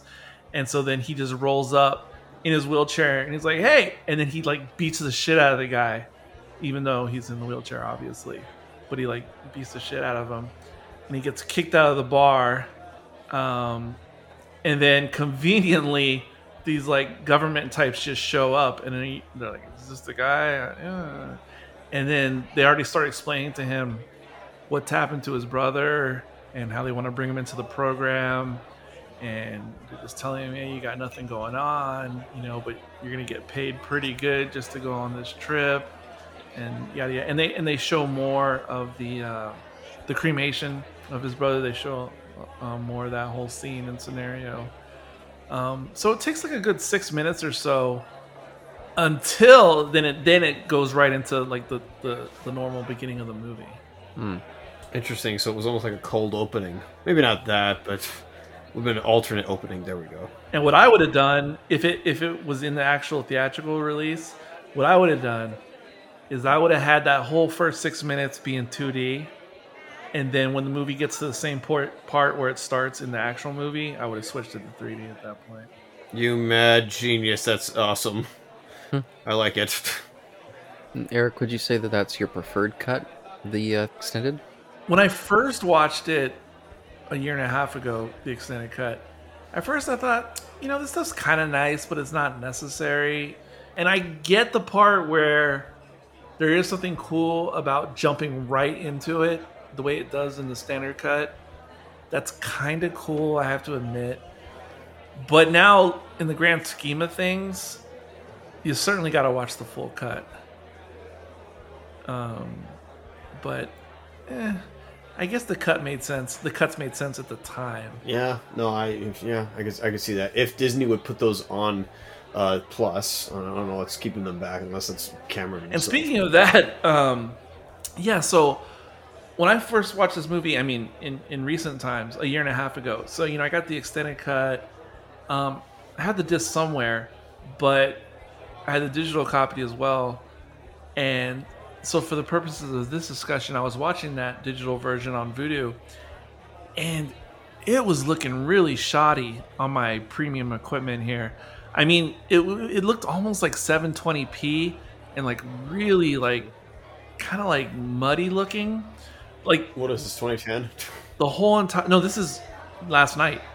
I don't know. I'm, I'm saying like, what is this? 2010. Oh, and I was like, is this the way the movie always looked? And and I know back in the day they used to intentionally like Yep. um, declarify movies so that the CGI would be easier to blend with. And so I kind of thought as I was watching it last night that this was all intentional and they dumbed everything down because it looks 2K or worse. Um, and I was like, wow, this doesn't look great at all. And I watched the whole damn extended cut like that, and it was just bothering me because I was like, man, I got all this fa- this fancy TV, and it just looks like like my TV is like like as if there was handprints covering like the whole screen or something. Huh. And so then just I I, I had because I was doing this recently with other movies, and uh, Clan of the Cave Bear is extreme. Ex- exceptionally different depending on what streaming service you look at it because they all have different digital cuts of it. And so i was comparing all that recently and i was like you know what? I was like oh shit this is on disney i forgot. Let me look at that. Holy shit. It fucking looks amazing on disney. Like it almost looks like it's 4k on disney plus. So now i'm like really pleased again and and and i'm re- i'm really looking forward i'm assuming that when they release avatar 2 on 4k they're gonna make a dual release but who knows Big fingers crossed that they also do Abyss and uh, True Lies, but that's not going to happen. that shit should have been out already as far as i'm concerned like leading up to this avatar We've talked about it. yeah i don't, I don't understand i mean not just us the whole high def community's been talking about it forever so I, I don't know what the deal is with all that shit maybe they'll do like nolan because almost all the nolans were released in 4k at the same time Well, but for this movie overall, do we feel like we've kind of come to the the end of the discussion here? Are we moving on to final thoughts, or There's just one more thing I had All right, Columbo, let's go. that were okay. So obviously, to anyone hearing my voice, I I'm a sucker for this movie. There's just no doubt about it. But there's just there was a couple things I mentioned it early in this conversation. It had to do with the Deus Ex Machina, and yeah, there was two parts that really kind of just like little niggles that I wish could be smoothed out for me. So the days it, it i don't know how else to define it except it, it's the natural version of but how else can you define like when all is lost for the Na'vi cause in, in the the final showdown for for like the actual creatures of pandora to like get involved i never really thought about it that much the previous times i saw it but this most recent time i really focused on that and I don't know that that I don't. It's just Deus Ex Machina, and that doesn't completely ruin it. But I I don't know. It's, it's it was almost too much, uh, just to take in philosophically or metaphorically. It was just almost too much because what Neytiri was saying in the beginning, like the Force, like it doesn't just listen to like one person or one thing, but all of a sudden it was like Pandora was whatever his name is from Guardians of the Galaxy 2. Like all of a sudden it was like a living sentient planet. Ego. Yeah, ego. Exactly. And it's almost like Pandora's ego all of a sudden like took stage. And that's almost too much like for me to handle. Um I, that's almost a bridge too far for me. And then the other part was because as I was watching the movie and trying to remember how the, all the ins and outs of the plot because I I remembered of course the showdown with um, the colonel and Neytiri and then Jake. It all happens outside where Jake's body's being kept right? So as I was rewatching I was trying to remember like how does the colonel even get to that location? And like what the fuck? It's like so where the colonel and Jake were duking it out in the sky on the the the battlecraft whatever hovercraft. So they just happen to be flying right over where the the the Avatar Sanctuary, not the Avatar Sanctuary, but wherever they're the little mobile unit. They just coincidentally like went down right on top of where the human bodies were being kept. And not only that, but Neytiri, who was in her own um, arena of the battle, just happened to be at the same spot too. That was almost too much for me, because why would you place that mobile unit right like in the heart of the battle? Like it should be off somewhere safe or something. And so that that was almost those two contrivances of the plot were almost too much for me. Or the, those only things that really bothered me. That I don't know how you fix them, but ugh, that that was that was like the only stumbles I could really find in the movie. All right, so number two, uh, you you can maybe like drum up to like just it was a like not foresight on the characters, so you can almost say like that was a character mistake, like intentionally. okay. I, I, don't know, which that does sound like a excuse. Number one, uh, Jake goes to uh, Eywa and lets Eywa read his mind and Grace's mind and says, "This is what's going to happen to this planet if you don't do something, if you don't interfere, basically." Right. Because then that's where Neytiri gives the whole like Eywa doesn't choose sides. The first time we've heard that, and I assume she usually means like she doesn't choose sides when it comes to, say, uh, the other tribes uh, of the planet itself. Uh, but in this case, I think it's a different since this is an oppressive invasive species. I think that's a different story. I think there can be an exception made here, and so I think your question should be not, or your statement shouldn't be, "I'm angry that the Deus Ex Machina happened." It's like, why did the Deus Ex Machina happen at this point? Is it just the whole like movie at the turn of the tide, turn of the tide, excuse me, Lord of the Rings style? where like just as soon as like every like all hope is lost, all of a sudden like the stampede and the horror. Oh, that's another thing you like, reminded me of when you said Lord of the Rings, um, because that was the other thing. That's the other issue you have to deal with. Anytime it's done, especially in science fiction movies, um, whenever you have like the technological group going against like the indigenous nature group, because obviously George Lucas was obsessed with that because it's played out like a million times in his Star hmm. Wars, and a million times more like in his offshoots of Star Wars, like with Filoni, and it's happened in other you know sci-fi um, franchises and fantasy and whatnot, and, and it's a trope. But the thing you have to deal with whenever you're dealing with sci-fi or futurism is, and I always think it like when I'm watching all kinds of other like cartoons and things that deal with the same issue, is okay the the the Terran's goal at the, at the final showdown is to take out like this holy place, and this will quote unquote break the back of like the Na'vi people. Um, not quote unquote, but figuratively. And then, okay, there is no attempt to get over the problem when this trope comes up anywhere, which is why do they have to send an old fashioned assault force? Like, yeah, because they're in the future now I get it. You don't want to drop like a nuke because you want to mine, you know, the area and stuff. So you don't want to do that. But why can't you use some other tactical, non like a drone, like, and then that's it. Like have no battle. You just do that, and it's the end of the story. And I don't know how you can write around that. Like there's no real way. Um, but like it almost makes no sense. Like, ugh, I hate bringing up the Last Jedi, but one thing that people focus on in that movie, if you ignore all the other egregious things in that movie, um, is just like the opening scene where they're at like sending the bombers to like take uh. out that that that um, dreadnought or whatever, and people are like this doesn't make any sense. Like maybe in a World War II scenario, there's some kind of sense to it because people are like, first of all, why do you even have to do this? And then secondly, like why are the why do the bombers have to be slow and lumbering? What's the, even the point of dropping bombs when the, you're in space? Like, why do they even act like there's gravity? Uh, like, there's so much about it that makes no sense in terms of like physics or aerodynamics. And it's kind of like this: like, why do you have to send this actual force like into the Pandora world? But again, I mean, because that's the thing. I mean, that's the thing you always have to deal with when you when you're dealing with like the prehistoric native species um, against the futurists. Like I don't know. So that that was almost a little bit too much for me as well. But what can you do? You know, the Na'vi have to have a chance.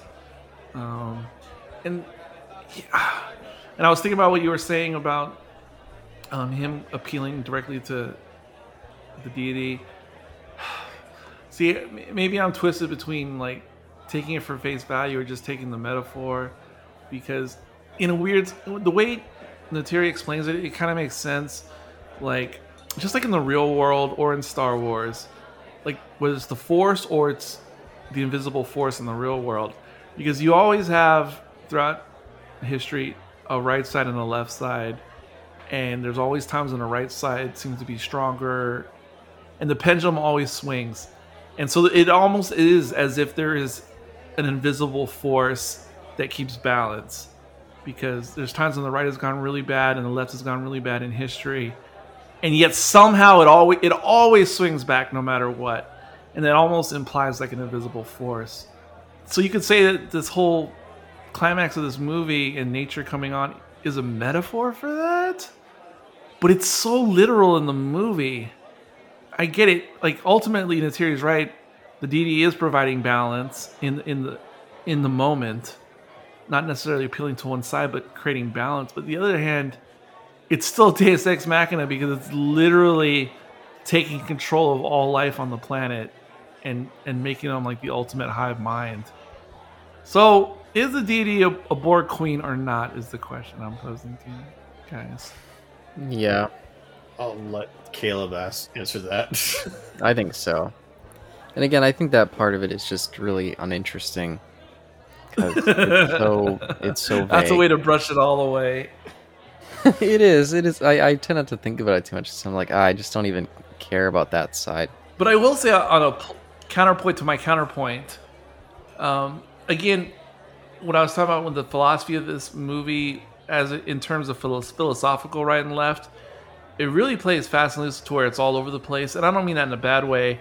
I mean to where it, things aren't so clear because it's so funny that you know, like in Star Trek, I mentioned the Borg Queen you know, the Borg are considered like the ultimate philosophical right because they 100% only follow rules, whereas the humans and the Federation are like the more dynamic, individualistic people.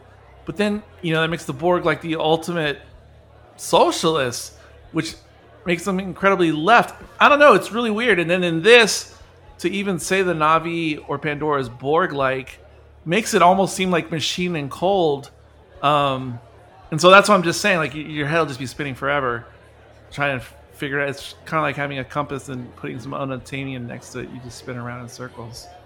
But anyway, sorry. Hmm. I'm not, I feel like I'm not contributing. It's in so any way. funny, by the way, Eric, that you mentioned a nuke because when we watched the, the, the 3D re-release or the re-release of the movie, I turned to him as soon as they were like going there with the payload, and I went, "Why aren't they using a nuke?" And then I just assumed like, well, maybe they just don't have nukes. And then to your point of drones, well, I didn't see any drones. Now we did see the only thing we did see was that like uh, Michelle Rodriguez's character Trudy, she like somehow um, finicked some of her like her, her side guns uh, on her on her chopper. She like uh, mounted guns. There we go.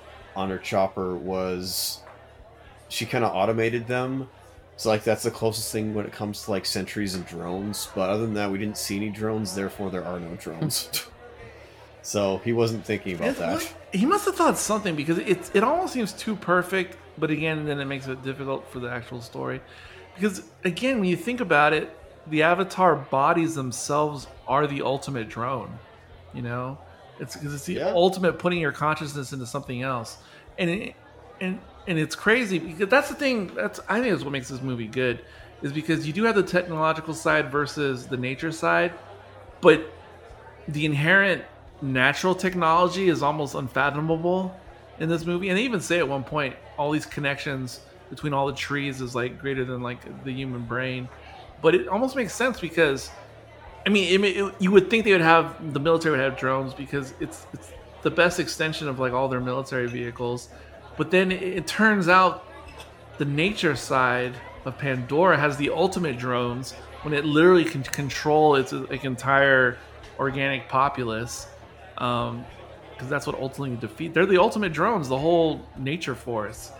Um, I don't know. It's just nuts. but but I thought it was apt to like uh, comparing it to Lord of the Rings, like when you brought it up, because dealing with this argument or these arguments in this movie is like dealing with like the eagle argument in The Hobbit. Like, why couldn't the eagle just um, drop them off at Mount Doom so they could deposit the ring? Um, and it's because they needed to go on the journey. So I guess um, the deity just held back to the last minute just so Jake and Neytiri and the rest of them could go on the journey. Yeah, or they had to gather everybody together to make make make it happen. It was it Make took a a time, yeah, exactly, make the fellowship. It's the same thing, uniting the Gondorans and the damn elves. It's the same thing. Oh, what are we? Are we ready to head off to? Uh, no, no, oh, no, no, no, no, no, no, no, no, not even close. It's like Oh, funny no. how the the no. What do you do? You think I'm done yet? No, not Oh. even close, sir.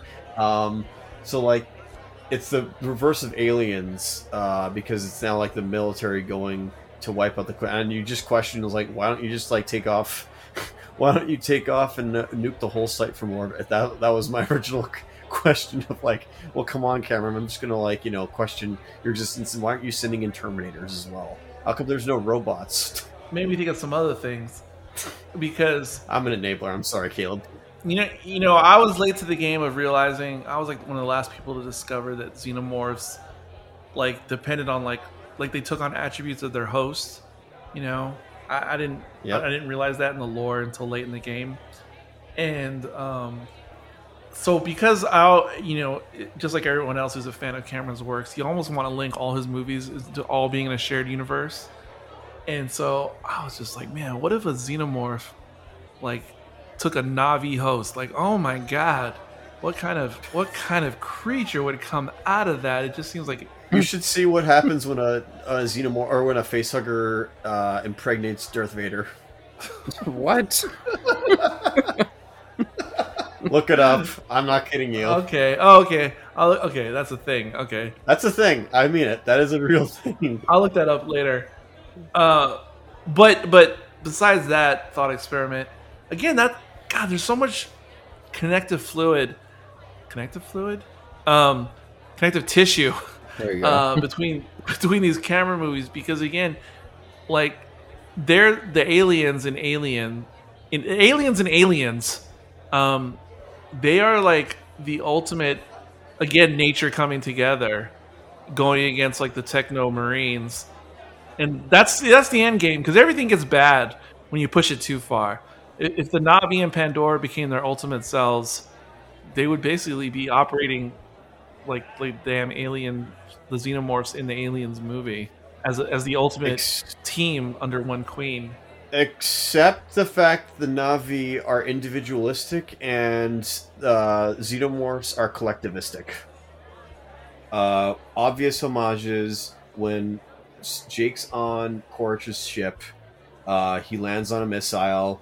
That's you know missile from uh, True Lies. that's what it was from yes oh, yeah. Except this time he didn't fire it, and this time he didn't do the uh, master arms and all that stuff. Yeah, yeah, it's not that. yes that's what it was i knew there was something about that that was tugging at me. which me. is great because having watched True Lies, now I get what that is like from 13 years ago, so that's awesome.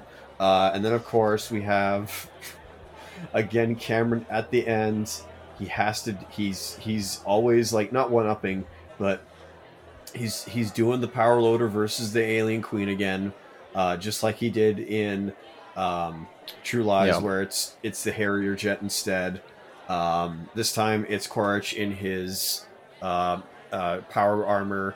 And might I ask, I, maybe you guys kind of already mentioned this, but what did you guys think of the like technology on the human side overall? Did you like it? Did you think it was unique, or was it just kind of bland and didn't have any personality to it? Eh, relatively bland, I would say. I figured.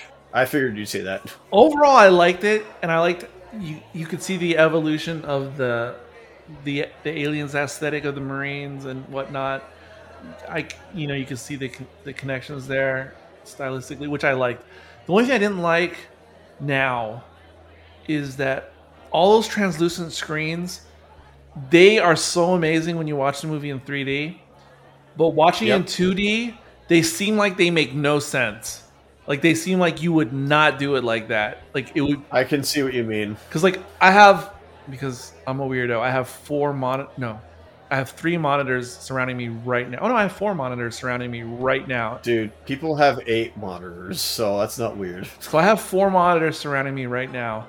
If all of them were clear, that would be infuriating. You know what I mean? Like trying to like discern everything and being able to see through them, it would be the worst. So, yeah, it doesn't make any sense in 2D, but in 3D, I, that was one of the marvels of the movie. Was for me was just seeing all those translucent screens and how they looked in three dimensions. Speaking of which, speaking of Marvels, that man did like the MCU like I know they probably were doing some stuff with Iron Man from 08, but man, either either like it was just like a coincidence that they kind of landed in the same way, but man did the MCU take a lot of stuff from Cameron in this film. Oh wow, I, Like holy smokes, is the helicarrier not similar to some of the uh, ships in uh, in in this film?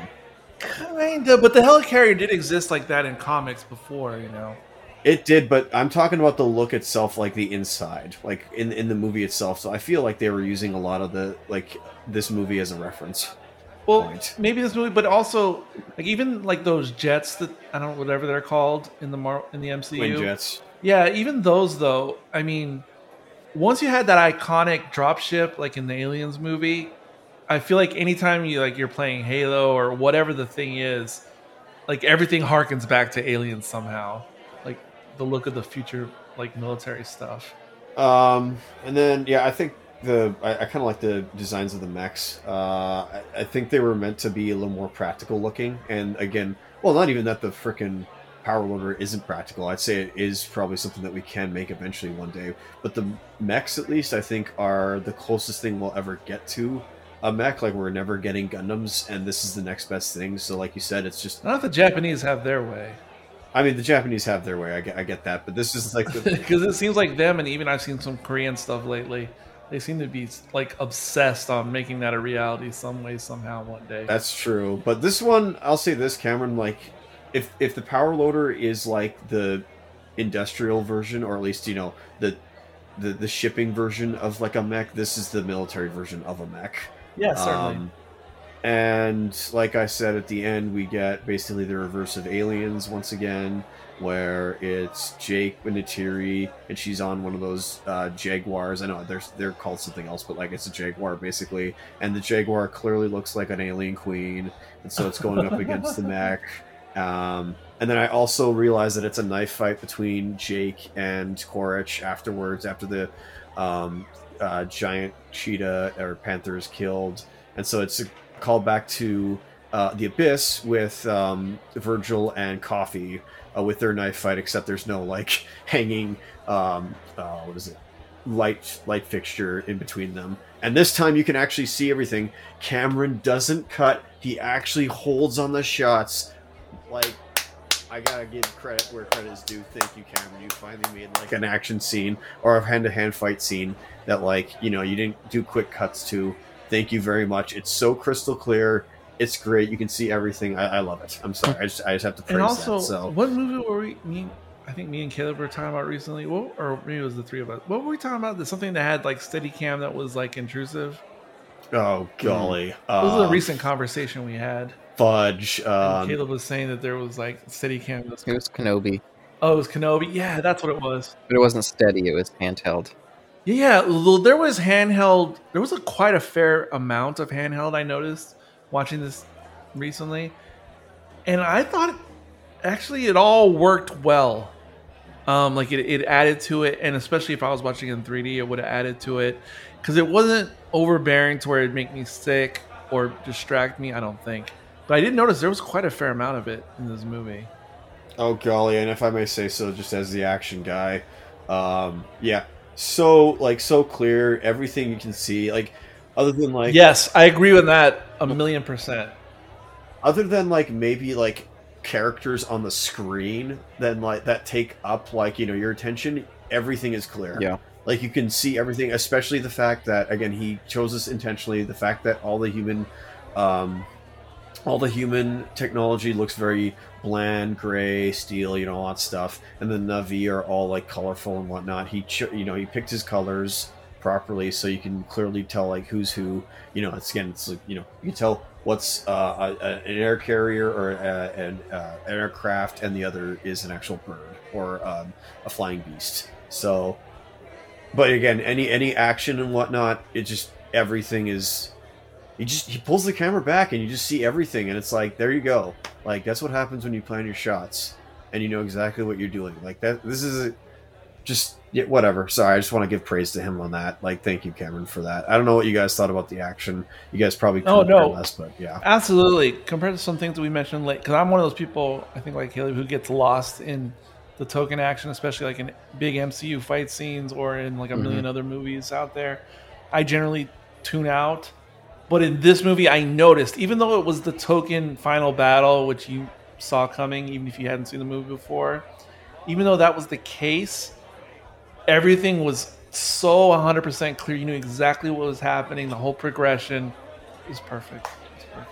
On a story level, you could couldn't care less. On a technical level, you got to give props.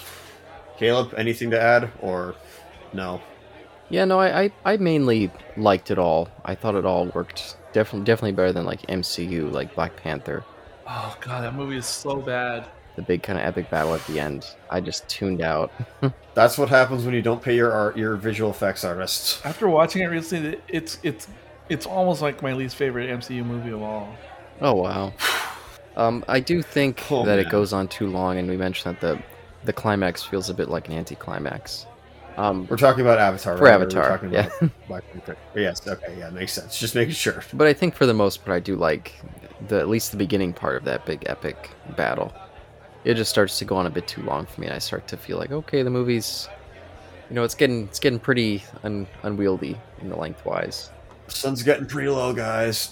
Yeah, but that's typical for for Cameron at this point. So what do you expect? For me, it was just right. And when I those times I saw it at the movies, it used to amaze me that when I saw it in 3D at the actual theater, the movie never felt like three hours to me. It ne- like it always felt like a two hour or less experience, just because of how the movie would take me away. Okay. One last thing. I got one last thing before the last. Just things. one more thing. oh boy, Okay, you go ahead. Okay, so a thought I had watching it yesterday was if the way Na'vi copulate is by connecting their braids, USB ports. sure. Which when I was watching it this time, I almost thought Quaritch was gonna cut his his braid off, and I was I was getting really. I couldn't remember if that happened or not, and I was starting to freak out. Holy smokes, that actually would have meant something. Yes, that would have been a lot of things, Yeah. and I couldn't remember what happened uh, when I was watching it yesterday. But anyway, It's even better than what happened. So if that's how they copulate, are the Na'vi like regularly engaging like in bestiality? Uh, no, because then they would have be having sex. This is a little different because they're connecting minds, not having sex. Unless you're saying like they're having mental sex, because that's a different. I don't even know because I feel like if I translate this into human terms, if I like mount a rhino in the physical sense, hey, it there's nothing sexual. This is just how I control it. Wait, wait, wait. So, are you getting on top of the rhino when you say mount? Or are you like literally sticking your dick inside its butt? yeah, I think he meant more uh, Okay. yeah, penetrative. Yes, I'm talking about like the roller skate key going into the keyhole. And it's like, hey, I'm not attracted to rhinos in any way. There's nothing sexual about it. This is just how I control it. But it's still something. Wait, did we see when when Jake and Neytiri uh, fuck? Did they did they use their little head bits, or was it something more? Uh... Yes, they did. Oh, 100% they connected the head bits. Yeah. See, I thought that wasn't the sex. I thought it was just like a mind meld type of deal. Well, I, it, I, I considered it as a mind meld, but also copulation. Yeah, I thought I thought they would have mind melded, and then when we between cuts is when they, yeah, they got down and dirty with the. Uh, You know, I kind of had that thought too. Maybe like this this time watching it was like that. Maybe that's just part of the copulation is hooking up the USB ports, um, because because then maybe there is still a sexual act, you know, to get the DNA flowing. But that seems kind of weird because that's like, why do I need to connect the USB when I've already connected the network cable? Kind of seems like redundant at that point. one of them's like the, the the key code to connect into the this energy source of life. Then the other carries the reproductive genes. That's what I thought, but maybe that's maybe maybe that I I don't know. I didn't think about it too much. Anyway, it, it was a facetious question in the first place, but I never really thought about it. But the reason I focused on it is because that early joke in the movie, which I think is really funny, when he's when Jake is like sussing out his Na'vi form, and and Grace says, "You better be careful, you're gonna go blind." I always thought that was a funny joke. Oh yeah. um, that probably flies over most people's heads, or maybe I just think because I'm elitist or something, elitist snob. Yeah, no, I think that's a pretty common. Uh, yeah. No, but I, do I when I when I saw the movie with a, a auditorium filled with 250 people, I don't know what the breakdown was of people who heard that line and understood what she was getting at. Um, so I think it's my naivety, but I actually didn't get that until now. I was like, oh yeah, Oh, it's See? like the masturbation thing. yeah. There you go. You just, I just proved your point. I'm like, oh, Thank you very much. Thank you very much. See, see, case in point. Thank you. Thank you. wow. I am. Even though sometimes I sound like I'm pretty like obscene and perverted in the head, I really am not. It's just a freaking uh, all a front. But that is an old school, an old school type of joke. It, that's the thing. It's old school. I don't know, like the new generation, because when I see all these videos with Gen Zers who, who don't know what rotary phone means and all kinds of stuff like oh my that, god. I feel like th- that reference will like file into that category for them. Like a hairy palms too. yes, exactly. I was about to say that. I don't think a Gen Zer will get like if I say Hairy Palms, what is that in reference to? I don't think any of them would get it. Yeah. Or uh, date with rosy palms. Oh, boy. Oh, boy. But no, I, I'm gonna answer your question saying no. That the Na'vi are not. In, now, it's not to say they can't. Oh god. But. I'm saying at least what we are presented on screen. No, we do not see any acts of bestiality because they're not bear part two. Sorry. whatever. Deer. That's what. That's what the second book would be called. and, Deer. and, and the way all these biological creatures work on this planet, the way they can all hook up, like, oh my god, if I was a Na'vi on Pandora, I would be looking for every creature around me and just trying to connect to everything just to see like what would happen. no, but Isaac, your your final uh final bit there. What, what do you got? All right, this could go for I don't know uh, no, another like few minutes, Oh, or this could just be end and it's an egg on my face because, well, I was thinking about it and my millennial brain kept going, and I was just like, so is this kind of a, a topic on trans ethnic debate? Uh oh oh oh like transracial? Is that what you're trying to say? No, well, yeah, yeah, well, trans ethnic. Well, I guess it's the same Yeah. thing, right? Like transracial. difference? Yeah, just the idea that I think I think transracial was the one that was like popping up in the the zeitgeist for Okay. like five minutes. Okay, fair enough. Why was that popping uh, up? Because of that one chick, what was her name? Rachel Dolezal, I think. I think Oh, because name. of her? Yeah, she was making she was going around doing a ton of interviews all over the place and yeah, giving it a little bit of a a buzz for like ten minutes. You mean like recently, like coming back, like recently? Oh no, no. This was this was like what like 2013, 2012. Oh, you're saying when it happened? Because I remember the whole affair. I wasn't sure she was like making the rounds again or something. Oh, she's tried, but no one no one's biting anymore. I mean, yeah, I, I hope I hope to goodness this is not like a, a movement that does pick up because I think it's completely harmful uh, and yeah, is pretty much wrong at the core of the idea. Um, But I was wondering whether or not this film does have some of those ideas in it. Yeah, I, I think it's too far moved into the science fiction realm to have too much bearing. I feel like I see it more. I think I see it more in the trailer for the next movie than I see it in this movie. That's yeah, that is interesting. Hmm. Interesting. Okay. I don't know if you can agree with or disagree with that, Caleb. No, I, I, I, yeah, I'm not sure. I, I guess I just have to wait and see. Okay, fair enough. But like, do, do you think I, I'm not I'm not I'm not here labeling James Cameron problematic or like this is you know why did he he do this? But like, am I am I just projecting here at this at this in this point or or no? Oh, I could see people making video essays. Yeah, if you have a particular political leaning, you could definitely tear this movie apart to some degree. I just don't know how much value there is in that. Uh, no, but is is it is it more a transracial thing or is it just a trans thing in the traditional trans sense? Because just just the idea of literally being able to change your body but retain your consciousness. But it's also transcultural by that point, or I don't know if that's Well, yeah, in this particular movie, I get it, but I don't know if that's a thing or not. in this movie for for sure, I feel like I heard that term recently. transcultural. But Well, you all heard it on here now. but I mean, is it just a metaphor in general of literally changing your body completely? yeah, no, I think you're right. This is, yeah. Again, you could read into it. I don't know how much is actually there textually, but but you could read into it maybe. It may yeah, pro- pro- probably. I just at least with the transracial part is at least there in that like it's a white man becoming like a different. Well, it's also like trans species as Yeah. well. if I'm going even further than that, but like, yeah. So you, maybe I'm a little bit incorrect on that, but like, Ah man, now you got me thinking. See, I feel like I'm on shrooms now. see, see what I, I knew. I, I knew I'd say that. I knew that was gonna happen. Uh, no, because you got me thinking. Because I used to talk about like like with the movie Inception with Nolan. I'm not the only person who's brought this up before, but early on, I was one of those people who had the idea on my own that it's almost like the whole point of the movie, like Inception, is that yeah, there's the actual plot and the story and and Leonardo DiCaprio, but really what it is is Nolan's essay on Hollywood or motion pictures themselves that you know because they had all the jobs like the architect and everything. And mm-hmm. basically christopher nolan is the ultimate architect. He he creates this whole it's like it's like inception is is an essay on making a movie.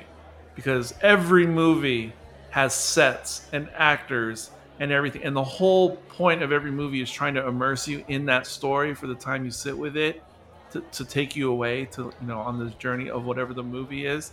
And so inception is basically breaking it all down to its parts because the whole concept of inception because the whole trick is try to put an idea into someone's head and make it their own.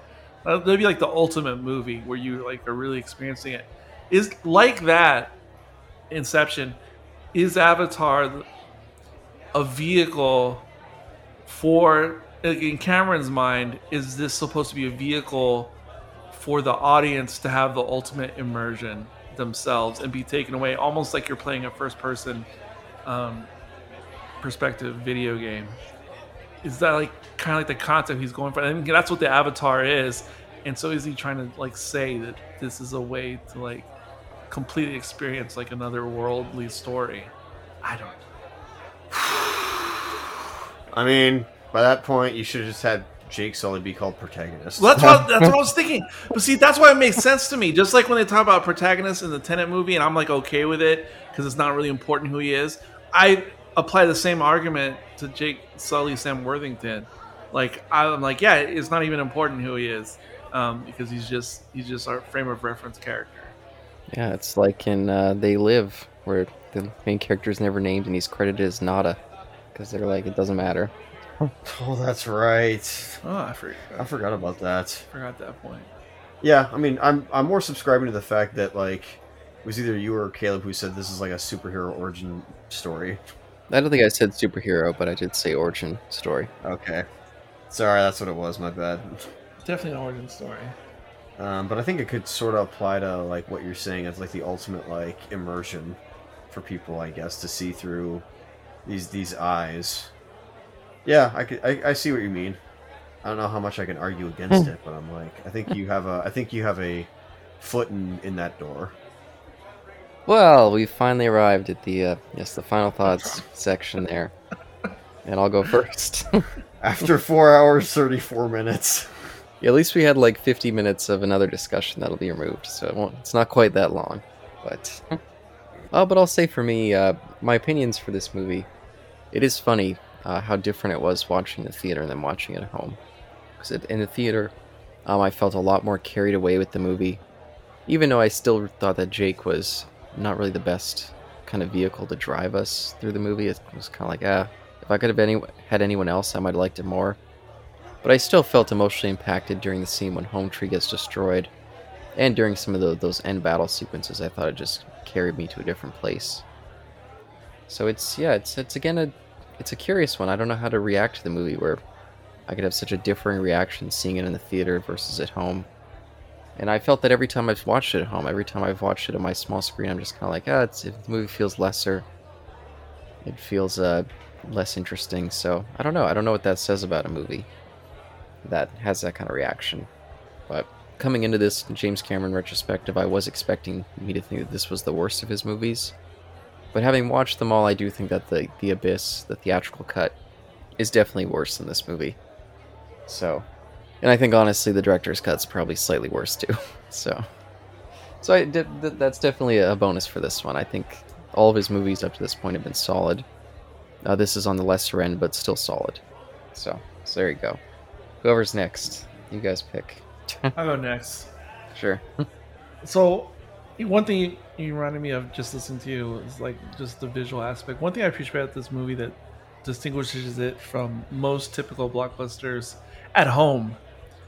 I love that this movie at home takes up the full frame of Mm. the screen as opposed to the regular 235 um, that vast majority of blockbuster type movies go that route um, and the fact that it takes up the full frame it, it it makes it have as best you can simulate like an IMAX feel at home so I do appreciate that off the top.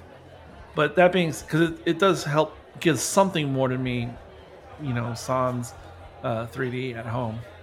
That being said you know honestly obviously I'm a fanboy of this movie. Um back in 2000 i kept saying like how this is this is like on the map and i still say it to some extent but like how 2001 has a significant place like in sci-fi movies and movies in general and the original star wars. I think avatar is in the same conversation. Oh wow. despite whatever flaws you think there may be in, in the the plotting or the characterization or whatever i think it's a very significant piece of work um, that stands out with the other notable movies like that like wizard of oz and other notables like that throughout the history of cinema okay that being said um, I, I yeah i'm a fanboy I, I really love almost everything about this movie i said the things that are kind of iffy for me, but in the grand scheme of things, I really just love this movie. Um, and like with Titanic, most recently, I gave that a perfect score, a five out of five. I would also give this movie five out of five. Now, I will say though, because not all five out of fives are all equal to each other.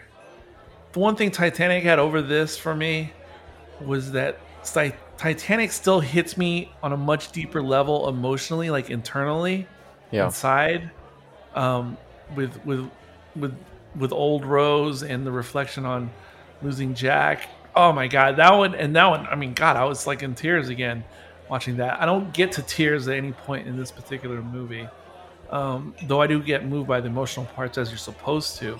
So that's the one place where Titanic, if I had to put them side by side, like on that level, Titanic is a better movie. But just as a breathtaking accomplishment overall, this is the movie. And and not just of all Cameron's works, but of most movies out there.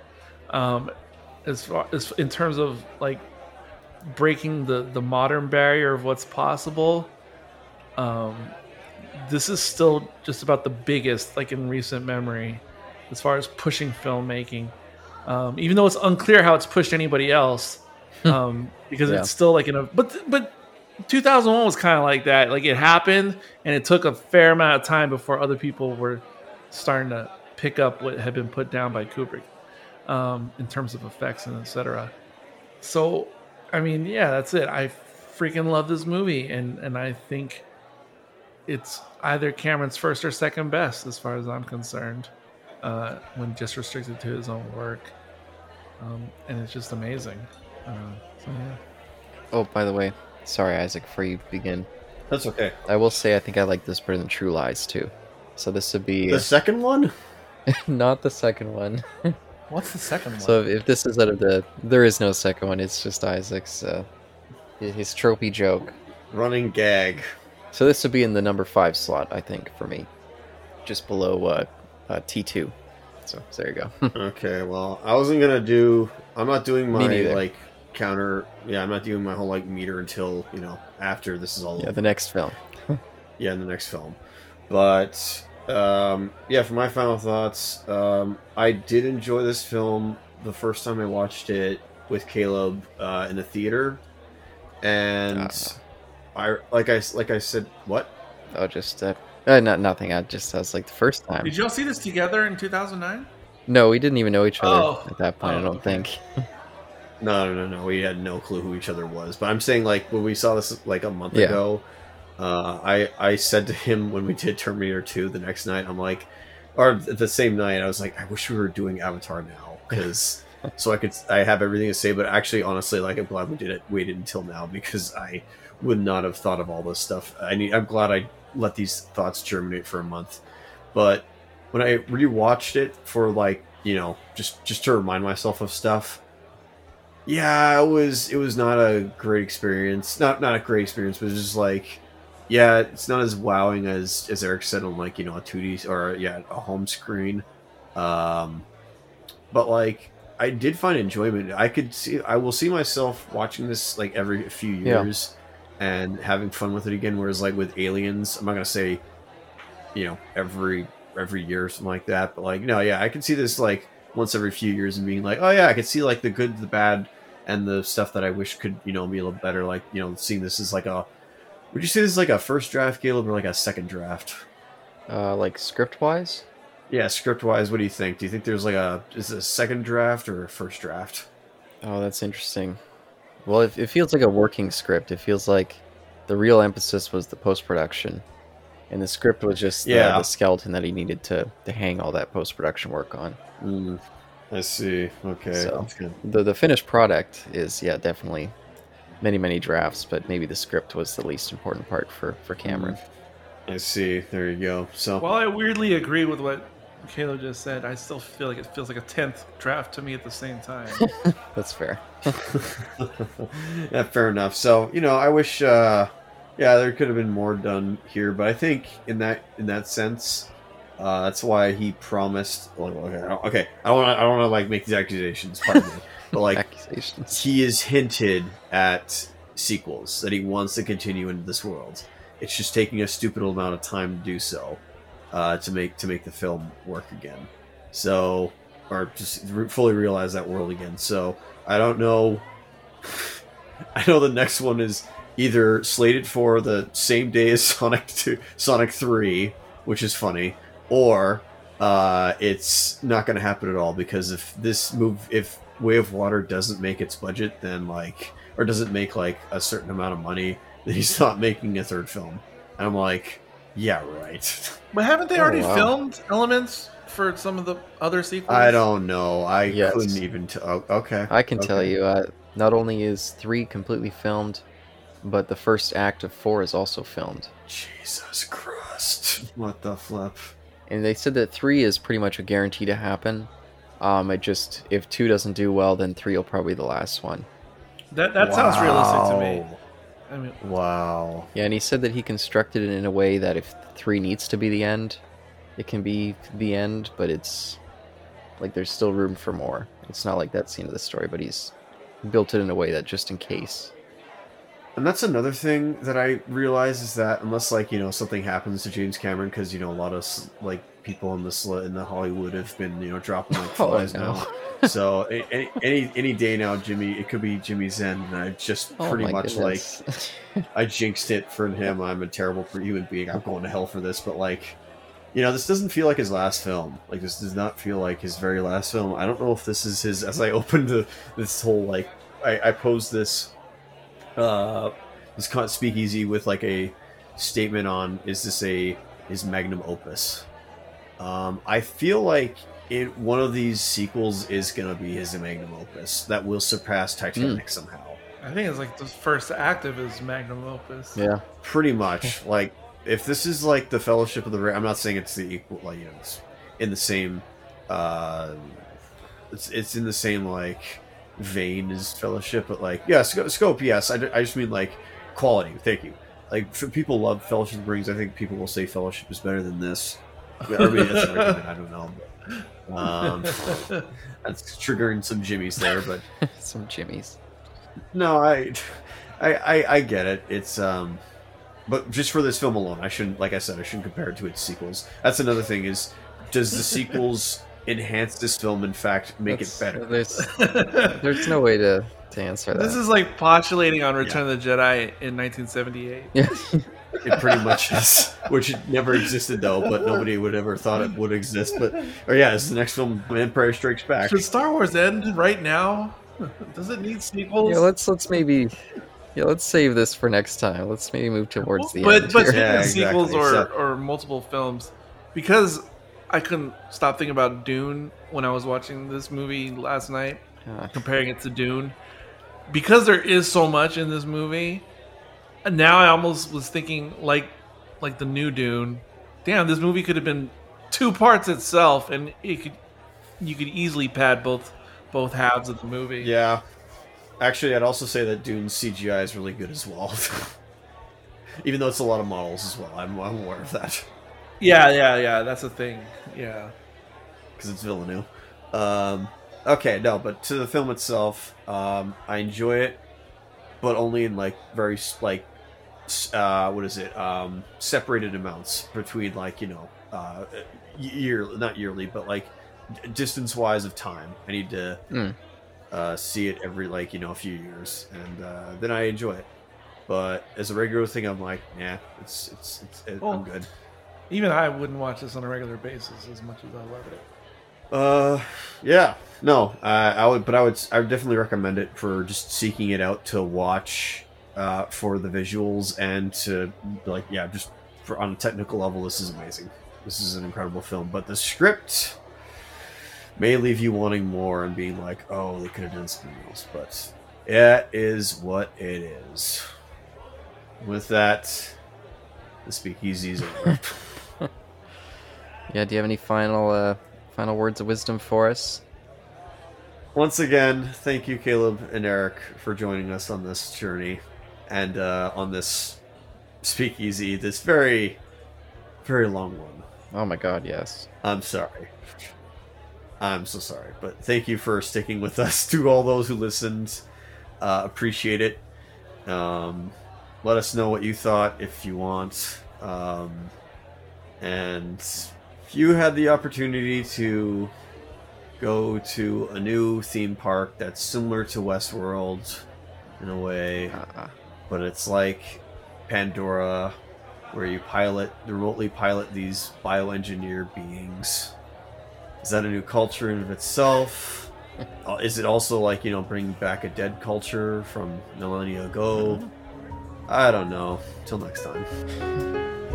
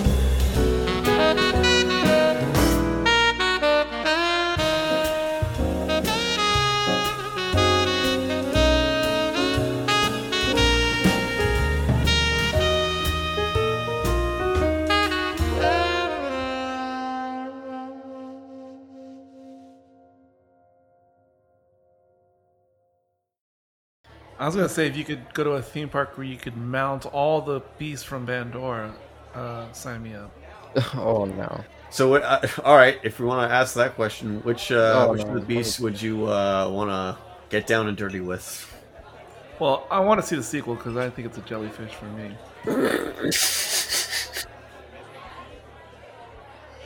Someone, hold on.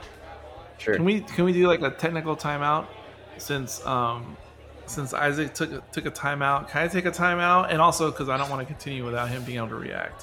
to Oh, anything. okay. I mean, I like just was joking because Oh, I thought you were being. I thought you literally did step out, and I thought that's why. I thought I felt like me and Caleb were dancing. I was literally here the whole time. I just, I I felt like me and Caleb were dancing on our own for like the last seven oh, minutes. that's so funny. I'll No, say I, knew you were was joking.